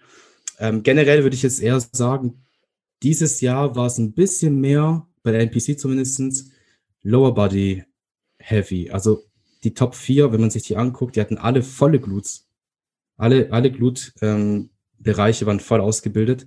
Ähm, starke Hamstrings, aber nicht zu viel Separation. Ähm, eine gute Fülle, eine gute Qualität. Nicht zu viel Oberschenkel, auch nicht zu wenig. also, ja, das ist jetzt wieder so, die Proportionen müssen halt passen. Das ist halt die Sache. Und Schultern ja, aber halt nur so viel, dass einfach die weiblichen Kurven eher bestärkt werden. Das darf nicht zu viel sein. Und da ist halt nochmal der Unterschied zu DBV. DBV, zumindest die letzte, vorletzte Saison, wo Wettkämpfe ja stattgefunden haben, die gingen mehr in Richtung äh, Bikini, ähm, Russian Bikini-Look, also mehr wie die Russen aussehen. Eher filigraner, schlanker, auch ähm, vom, vom Make-up und so weiter ein bisschen anders ähm, aufgestellt. Und klar, bei der DBV fährt man komplett den Latt raus, da versteckt man eigentlich nicht. Das, da muss man vielleicht ein bisschen mehr darauf achten, dass der Latt auch wirklich gut angesteuert werden kann, dass gerade der obere Lat äh, ein bisschen mehr aufgebaut wird. In der NPC ist es halt ein bisschen mehr unterkörperlastig, weil halt die, da gibt es ja nur zwei Posen. Es gibt eine Frontpose und eine Backpose. Und das, bei der Backpose siehst du nicht mal den Rücken, weil die Haare drüber sind meistens. Also du siehst eigentlich nur die Schultern und dann Glutes, Glute Tie, also dieser Übergang, der sehr wichtig ist. Ja, und was das Shredded anbelangt, ähm, ja, früher waren die nicht so shredded. Also ich habe jetzt mal die Pros gesehen bei der NPC letztes Jahr vor meinen Augen. Wow, die waren richtig abgezogen, in echt. Also sie waren, sie waren richtig, richtig, richtig abgezogen. Fast schon, was ich sage, fast zu, zu viel. Ähm, aber dann hängt es halt auch wieder vom Licht ab, wie du dann da aussiehst und im Licht. Das war ein sehr anaboles Licht jetzt in Italien. Da sahst du selbst als schlanke Athletin sahst du viel massiger aus. Also man hat es dann Vorteile gehabt, etwas definierter zu sein. Ist auch noch so ein Faktor. Ähm, aber ja, generell. Also ich generell die letzten Jahre wurde es mehr Muskeln, glaube ich. Mehr Definition, besseres Posing. Posing wurde immer besser und besser. Und ähm, dieses, die nächsten Jahre, denke ich, wird es wieder so ein bisschen zurückgestuft, weil jetzt die Wellness-Klasse reinkommt bei der NPC. Und dadurch will man einfach wieder diese, diese Grenze ziehen, dass man nicht zu viel Muskeln aufbaut. Ist auch eine Klasse, die sich schnell entwickelt. Also du musst ständig dabei bleiben, gucken, wie ändert sich das Posing. Manche bauen da neue Posing-Elemente ein, ja. je nach Verband auch. Also ja. schwierig. Ja, voll. Ist ja, ich meine, generell ist ja sehr, sehr starker Wandel so jetzt auch in der Men's Physik, wenn du die Leute anschaust. Ja. Boah, ich sag's dir ganz kurz, in San Marino, wo ich da war, bei diesem Pro Quali, da waren die Men's Physik Athleten vor mir. Ich, ich, ich habe mein Leben nicht gepackt. Das, ich sagte, hä? Also ich weiß auch Men's Physik damals und jetzt so krass, die sind so breit geworden. Das sind Bodybuilder eigentlich Ja. von der Masse. Ja. Das ist aber so Schulter, Schultergürtel halt. Übel. Komplett irre.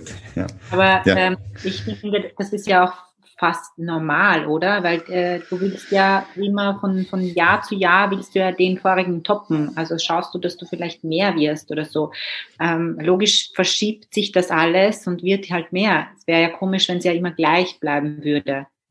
Das wäre Mhm. auch schwierig, oder? Genau das, was du, äh, Valentino, jetzt gerade gesagt hast, vom letzten Jahr zu dem, dann backen es die Leute nicht, dass plötzlich die eine, die mehr Muskulatur hat, nicht gewonnen hat. Ähm, das ist dann voll komisch, aber ich verstehe es auch, wenn sie die nicht weiter raufbringen wollen, diese Klasse. Ja. Ja, es gibt halt eine Grenze. Ich meine, du kannst jetzt die Isa noch ein bisschen trockener machen, ein bisschen muskulöser noch, noch mal zwei, drei Kilo drauf, dann kann sie in der Figurklasse starten. Ja, und dann, und die Figur hat sich ja auch gewandelt in den, in den letzten Jahren. Also ähm, jede Klasse, und wie du sagst, wenn, wenn sie jetzt die Wellness reinbringen, dann muss es ja irgendwo einen Cut geben und dann dürfen die einfach nicht mehr sein.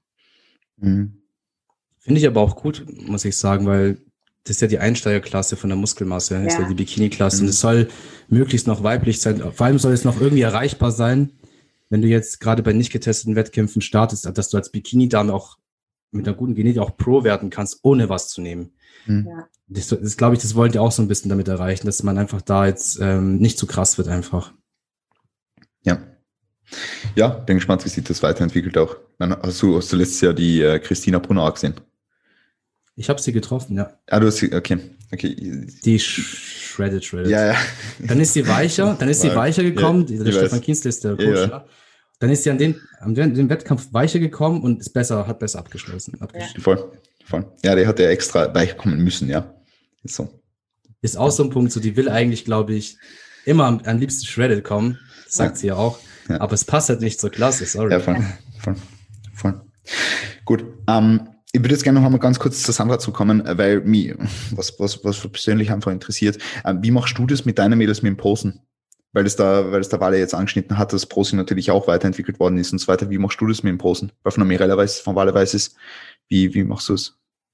Also wenn halt gerade nicht Lockdown oder so ist, dann sind halt die Posingstunden persönlich und sie kommen halt einfach zu mir und dann machen wir das. Und jetzt, währenddessen halt Lockdown und alles ist, gibt es ganz normal entweder Zoom- oder Skype-Posing-Einheiten und das funktioniert eben auch sehr, sehr gut.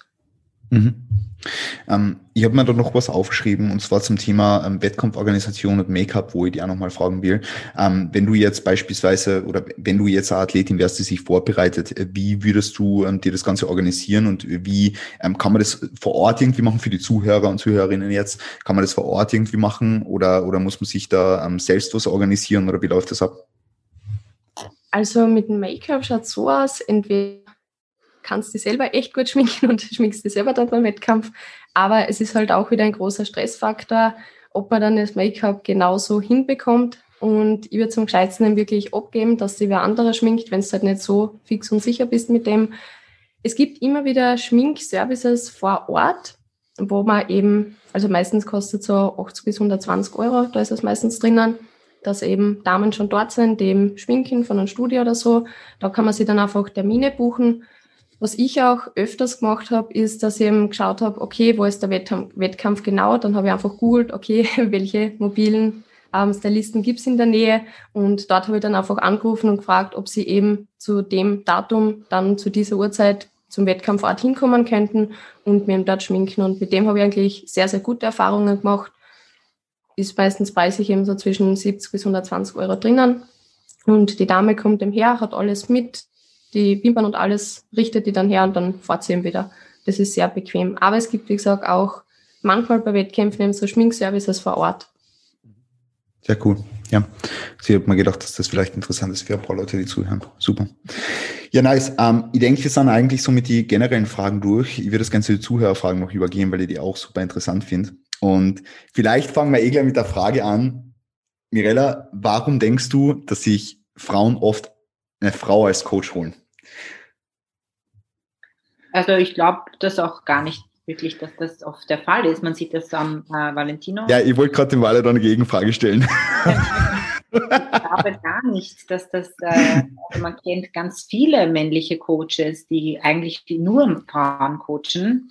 Ähm, aber wenn, wenn sich wer explizit eine Frau ho holt, dann kann ich mir schon vorstellen, dass sie sich denkt, ähm, ja, you feel me.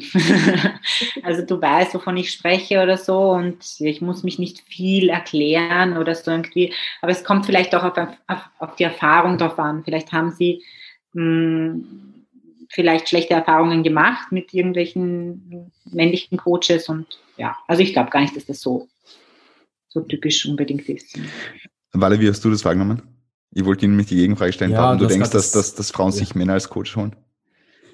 Das ist eigentlich eine gute Frage. Ich habe mich das selber jetzt gefragt, weil das, ich habe es mich nie selber hinterfragt. Ich denke, zum einen, weil vielleicht eine Frau sich ein bisschen sicherer fühlt beim Mann. So, ja, der Mann, der behandelt mich halt noch mal ein bisschen filigran oder so. Vielleicht ist die Frau ein bisschen grober, auch wenn es nicht so ist. Das kann ich mir vorstellen. Aber also, ich habe jetzt viele Athletinnen bekommen, die bei Männern vorher waren, die es halt nicht gut gemacht haben, den Job. Ähm, und trotzdem haben sie bei mir nochmal angefragt. Und ähm, es ist halt so, als Mann musst du auch wirklich dich viel mehr damit beschäftigen. Ein Mann zu coachen, für mich ist es viel, viel einfacher. Eine Frau, die eine Frau coacht, ist auch einfach. Du, du kannst da viel mehr reindenken. Ähm, ich denke, es ist so ein bisschen dieser Faktor, okay, beim Mann werde ich vielleicht ein bisschen besser behandelt, auch wenn es nicht so ist. Das kann ich mir gut vorstellen. Vielleicht brauchen auch manche Frauen, ja, einfach so eine Autorität. Ich weiß es nicht, nicht ob es da noch liegen kann. Ich, ich vermute es nur. Keine Ahnung. Ich meine, Mirella, du bist jetzt beim Valentin. Ja, nicht aktuell, also aktiv, Oder, aber ja. ich fühle mich schon zugehörig. also, also, wieso bist du zu ihm zum Beispiel damals hin, wenn ich dich fragen darf? Ähm, das war ganz, also auch, auch die Tatsache mit dem Bodybuilding, weil vorhin irgendwer erzählt hat von euch, dass, ähm, dass, dass, dass man so schnell jetzt auch äh, Wettkämpfe macht. Das war bei mir genauso. Valentin hat bei uns gearbeitet im, im Gym und ähm, er hat schon einen Wettkampf gemacht und der hat dann zu mir gesagt, hey, willst du nicht Wettkämpfe machen? Ich habe gesagt, ja. ich hatte keine Ahnung. ich hatte keine Ahnung. Und dann hat er gesagt, ja, oh, cool, mach, mach, mach. Und ich habe gesagt, ja, okay. Und ich bin nur zum Valentin, weil ähm, das, das hat sich so ergeben. Ja, hat sich mhm. so ergeben. Ich war nach dem Valentin, nach meiner Wett nach meinem ersten Wettkampf war ich bei der Kayla Duncan aus Amerika die macht selber nicht mehr so viel, glaube ich, in dem Bereich, ähm, um einfach zu sehen, wie es wer andere auch noch macht, also online vor allem. Und da wollte ich halt wen von drüben aus Amerika und dann habe ich mir das auch so angeschaut. Und, und ich wollte noch eine Frau, um zu sehen, ob es dann einen Unterschied gibt, also einfach nur Interesse halber. Mhm. Aber also, ich bin wieder zurück zum Valentin, weil, weil, weil wir schon lange miteinander jetzt da zusammenarbeiten und uns kennen. Mhm. Und es passt halt einfach, das ist ja auch ganz wichtig. Ich meine, ich habe gesagt nochmal nachgedacht, bei der NPC zumindestens. Schaut euch mal die Miss Olympia Top 10 an und wer, wel, welche Coaches die coachen. Also die Gewinnerin, Kim Otto coacht, coacht die Jeanette. So, die, also, und wann? Die Zweitplatzierte, die äh, wird von James gecoacht. Die Drittplatzierte wird von einem Mann gecoacht, von Ricardo. Die Viertplatzierte von Kim Otto. Die Fünftplatzierte auch von James und die sechstplatzierte von Ricardo. Das ist nur Männer Top 6. Ich weiß nicht, woran das liegt. Vielleicht, weil die sich dann einfach, ja, dann verkaufen und dann kommen halt mehr Frauen. Oder vielleicht ist es auch so ähnlich wie bei mir, es ist halt einfach entstanden. Aber wieso dann Frauen mehr zu Männern gehen, scheinbar, weiß ich, kann ich nicht beantworten, ehrlich gesagt. Ich kann mir schon vorstellen, dass der Erfolg, den man sieht bei anderen, da natürlich mit äh, eine große Rolle spielt. Da, da fragt man sich eigentlich gar nicht, ob er ein Mann ist oder eine Frau, sondern hey, die, die er coacht, sind alle gut, also wird er gut sein, ich gehe dorthin. Mhm. Ja, voll. Voll. Ähm, Mirella, warum coachst du jetzt eigentlich hauptsächlich Frauen? Das frage ich mich auch.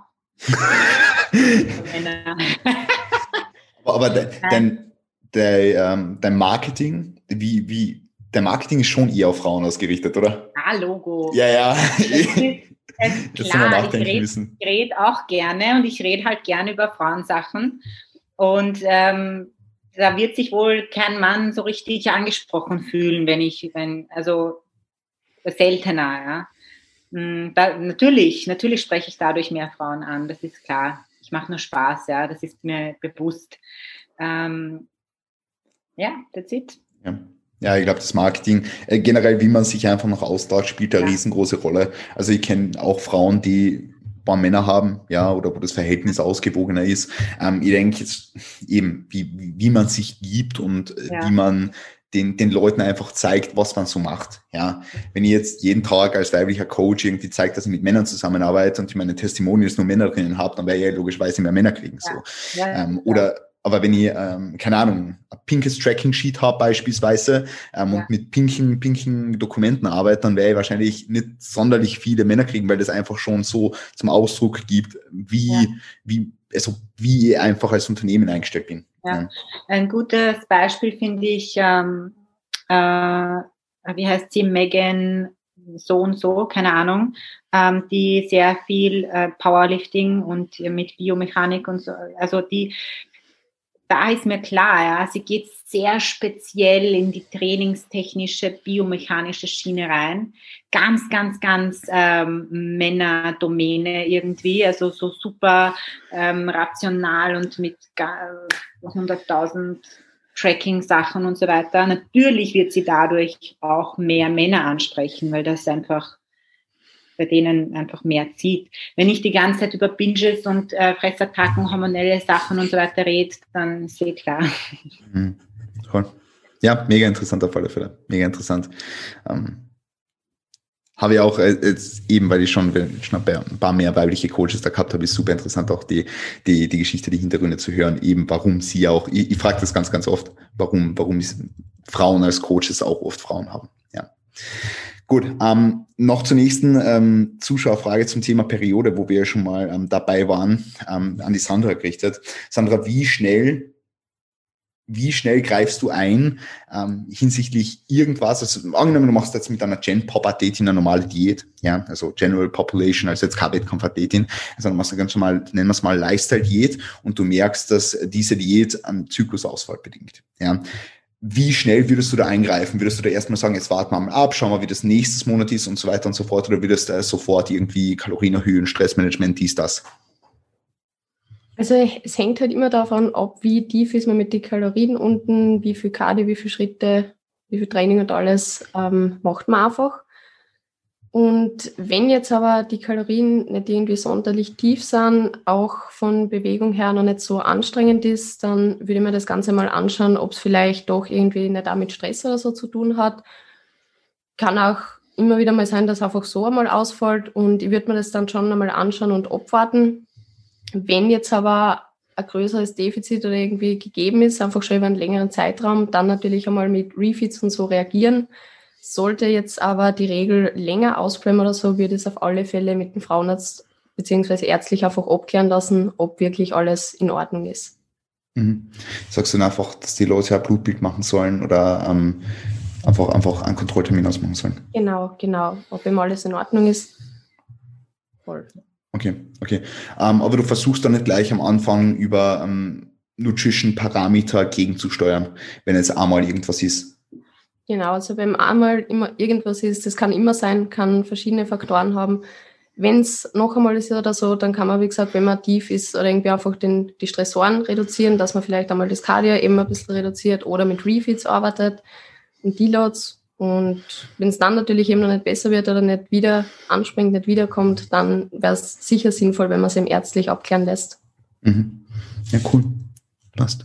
Mirella, irgendwie hat sich das Licht bei dir brutal gewandelt im Raum. Ja, weil es, ähm, ich schalte das äh, nicht. Nein, jetzt ist, wir sind eh gleich durch. Jetzt, alles gut, alles gut. Ich, ähm, ich habe nur diese eine Lampe an und dann alles gut, alles gut. Schaut super aus. Ähm, warte, magst du mal ganz kurz sagen, ähm, wir haben eine weitere Zuschauerfrage gekriegt, gestaltet sich die Post-Com-Phase bei Frauen schwieriger als bei Männern? ja. ja, ähm, bei Männern ist es ja immer auch so, nach der, äh, nach der Prep so, okay, jetzt werde ich wieder praller und voller und die Muskeln kommen richtig durchs T-Shirt raus und die haben fetten Pump und du bist wieder richtig jacked. Und die Leute sagen es dir dann auch, wow, du bist voll aufgepumpt, geil und so. Äh, bei Frauen ist, die wollen das nicht hören, denke ich, ähm, dass du jacked bist. die nehmen das anders auf. Also ja, die, die Post-Competition-Phase ist bei Frauen, das muss man gut planen im Voraus. Ich persönlich präferiere bei den meisten, sofort in den Überschuss zu gehen, dass man relativ schnell am unteren Setpoint der Person gelangt vom Körpergewicht. Ähm, und dann will man natürlich in dieser Phase zuerst, die, falls die Periode verloren gegangen ist, muss ja nicht sein, diese wieder zurückgewinnen. Das ist Nummer eins. Ähm, danach will ich den Überschuss verkleinern. Dass man jetzt zum Beispiel von einem deutlichen Überschuss geht man ein bisschen runter. Jetzt je nachdem, was du für eine Athletin auch vor dir hast, gibt es verschiedene Strategien. Habe ich jetzt eine fortgeschrittene, die vielleicht schon sehr viel Muskeln aufgebaut hat, die man noch ein paar Details verbessern sollte, dann versuche ich diese Athleten möglichst nahe am Wettkampfgewicht zu halten. Also nicht möglichst nahe, sondern ich möchte ungefähr nicht mehr als zehn Prozent, sage ich jetzt mal, in der Offseason. Weil ich möchte nicht, dass die Form so stark verschwindet, dass ich dann selber gar nicht mehr sehen kann, was sich gerade tut. Und vor allem ist dann auch angenehmer, später wieder in die Prep zu gehen und nicht zehn Kilo abzunehmen, sondern vielleicht nur fünf oder sechs Kilo. Ähm, aber generell am Anfang eher so wie 3DMJ das macht, wie man es so kennt, so Recovery-Style, Kalorien nach oben ähm, machen, äh, anheben und die Binges plane ich schon ein. Ich, ich arbeite gar nicht mehr mittlerweile damit, dass ich versuche, Binges zu vermeiden. Ich sage es auch den Leuten so, hey, die werden eh passieren, egal was du machst. Ja, aber wir wollen vielleicht die Frequenz der Binges reduzieren. Und das funktioniert meistens sehr gut, wenn du dir Zeit lässt. Weil selbst wenn ich jetzt einen riesen Überschuss hätte für eine Woche, ich bin dann nicht recovered. Ich habe trotzdem immer noch niedrige Leptinwerte, hohe Gredinwerte und so weiter. Also es funktioniert alles noch nicht. Es braucht Zeit. Also man braucht Zeit. Und man braucht trotzdem alle noch, muss man auch sagen, Disziplin. Die, die Post-Competition-Phase ist für viele eigentlich die härteste Phase der Prep. Ist nicht die Prep selber. Das Ziel ist weg. Die Euphorie ist weg. Man fährt wieder runter. Die Form wird sozusagen schlechter, auch wenn man jetzt gar nicht so viel schlechter aussieht, aber man wird halt wässriger. Äh, ja, und das ist, muss, damit muss man halt umgehen können. Darauf kann man die Leute dann vorbereiten, dass man im Endeffekt danach immer noch diszipliniert sein sollte, damit man eine bessere Ausgangslage hat für die Offseason, dass man dann ähm, wirklich eine lange Zeit in so einem Spielraum vom Gewicht sein kann. Also ich sage jetzt mal zwischen, ähm, dass du sagst, okay, ich will jetzt ungefähr zwei bis drei Kilo maximal hochgehen und äh, nicht mehr. Also sobald ich meinen Setpoint erreicht habe, meine Hormone funktionieren, zwei bis drei Kilo maximal. Also bei, bei ähm, Anfängern mache ich es ein bisschen anders, wenn sie noch viel Masse brauchen. Ähm, also wir machen einen Wettkampf, wir merken, okay, da fehlt noch einiges, dann würde ich bei denen schon höher gehen mit dem Körperfettanteil. Da dürfen die schon bulken, wenn sie noch Anfänger sind, also immer noch kontrolliert, dann würde ich vielleicht teilweise auf 15 Prozent hochgehen. Über, über den geladenen Stage Weight. Ähm, ja, das, das mache ich gerade aktuell. Natürlich verändert sich auch meine Meinung mit der Zeit, weil man natürlich verschiedene Erfahrungen macht. Ähm, ja, aber generell bei fortgeschrittenen Athleten würde ich eher mich näher dran halten ans Wettkampfgewicht. Und Hormone testen wieder. Ja. Also Frauenarzt, ich gebe den meistens dann so ein Panel mit, so hier sind die Werte, die ich brauche. Ist, ist schon traurig, bei den Allgemeinarzt habe ich oft die Erfahrung gemacht, dass die gar nichts damit anfangen können. Also lieber zur Frauenärztin oder zum Überweisung zum Endo, mhm. weil die können eher was damit anfangen. Bei Allgemeinärzten gibt es auch gute natürlich, aber den meisten muss ich dann mir die Werte angucken und äh, ja sagen, was Sache ist. Mhm. Ja, okay. klar. Ja, okay, ähm, mega interessant. Super. Ich habe jetzt noch eine letzte Frage an die Mirella. Wie lernst du Frauen, die nicht ans Muskelversagen gehen können, ähm, das Muskelversagen? Ja, das ist, ähm, das ist sehr ähm, interessant. Das ist nicht so leicht, einem beizubringen. Das ist halt etwas, und ich kann mich erinnern, wie das auch bei mir war, ähm, als ich angefangen habe zu trainieren. Ich habe immer auch geglaubt, dass ich hart trainiere. Und ich weiß, dass ich heute auch nicht hart genug trainiere. Also ähm, ich habe schon gelernt auch, dass das immer mehr geht, dass viel, viel geht. Vor allem in, den, in der Prep habe ich das immer wieder gesehen. Da bist du so lange auf Diät und hast so lange ein Defizit und dann kannst dich noch immer steigern und dann kannst, keine Ahnung, noch immer so viel beugen und so und dann gurke ich herum in der Off-Season mit irgendeinem Gewicht. das packe ich dann selber nicht. Ja.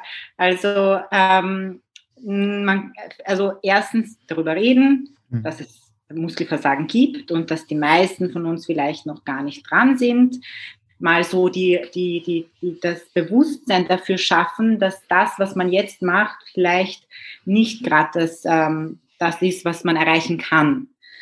Und ähm, dann eventuell vielleicht mit so Intensivierungstechniken ein bisschen ausprobieren und schauen mit Dropsets oder so irgendwas. Äh, mit sowas spiele ich manchmal herum und zeige ihnen, dass das vielleicht es ist halt schwierig, es ist echt mhm. schwierig, ähm, Leuten das beizubringen, weil wenn die Schmerzgrenze, die Schmerztoleranz nicht hoch ist und sie relativ rasch aufhören, also ja, ich versuche dann auch immer wieder Gewicht, Wiederholungen zu steigern und solche Sachen. Also es ist auch viel, viel einfach reden und sagen, ihnen am Video zeigen, schau mal, wenn die erste Wiederholung ausschaut wie die letzte Wiederholung, dann kann es nicht Muskelversagen sein und solche Sachen. Mhm. Ähm, bei Push-Übungen eher zeigen, weil das sieht man dann viel leichter, dass, was Muskelversagen bedeutet, als bei Pull-Bewegungen. Mhm. Ähm, ja, sowas. Ja, finde ich super. Also im Allgemeinen kann man sagen, es ist nichts anderes als bei Männern. Ja, Auf eh. das wollte ich auch noch am hinaus. es als ist, ich äh, früher noch One-to-One -One gemacht habe, ja. dann habe ich das auch gesehen, auch bei Männern, ja, dass die, ähm, wenn du so ein bisschen mithelfen möchtest und der ganz aufhört, denkt man, what the fuck, ja, ich meine, drücke. also ich meine, da merkt man, ähm, das ist nicht nur Frau, Frauen kriegen. Das ist, äh, das ist, glaube ich, bei vielen einfach der natürliche Prozess.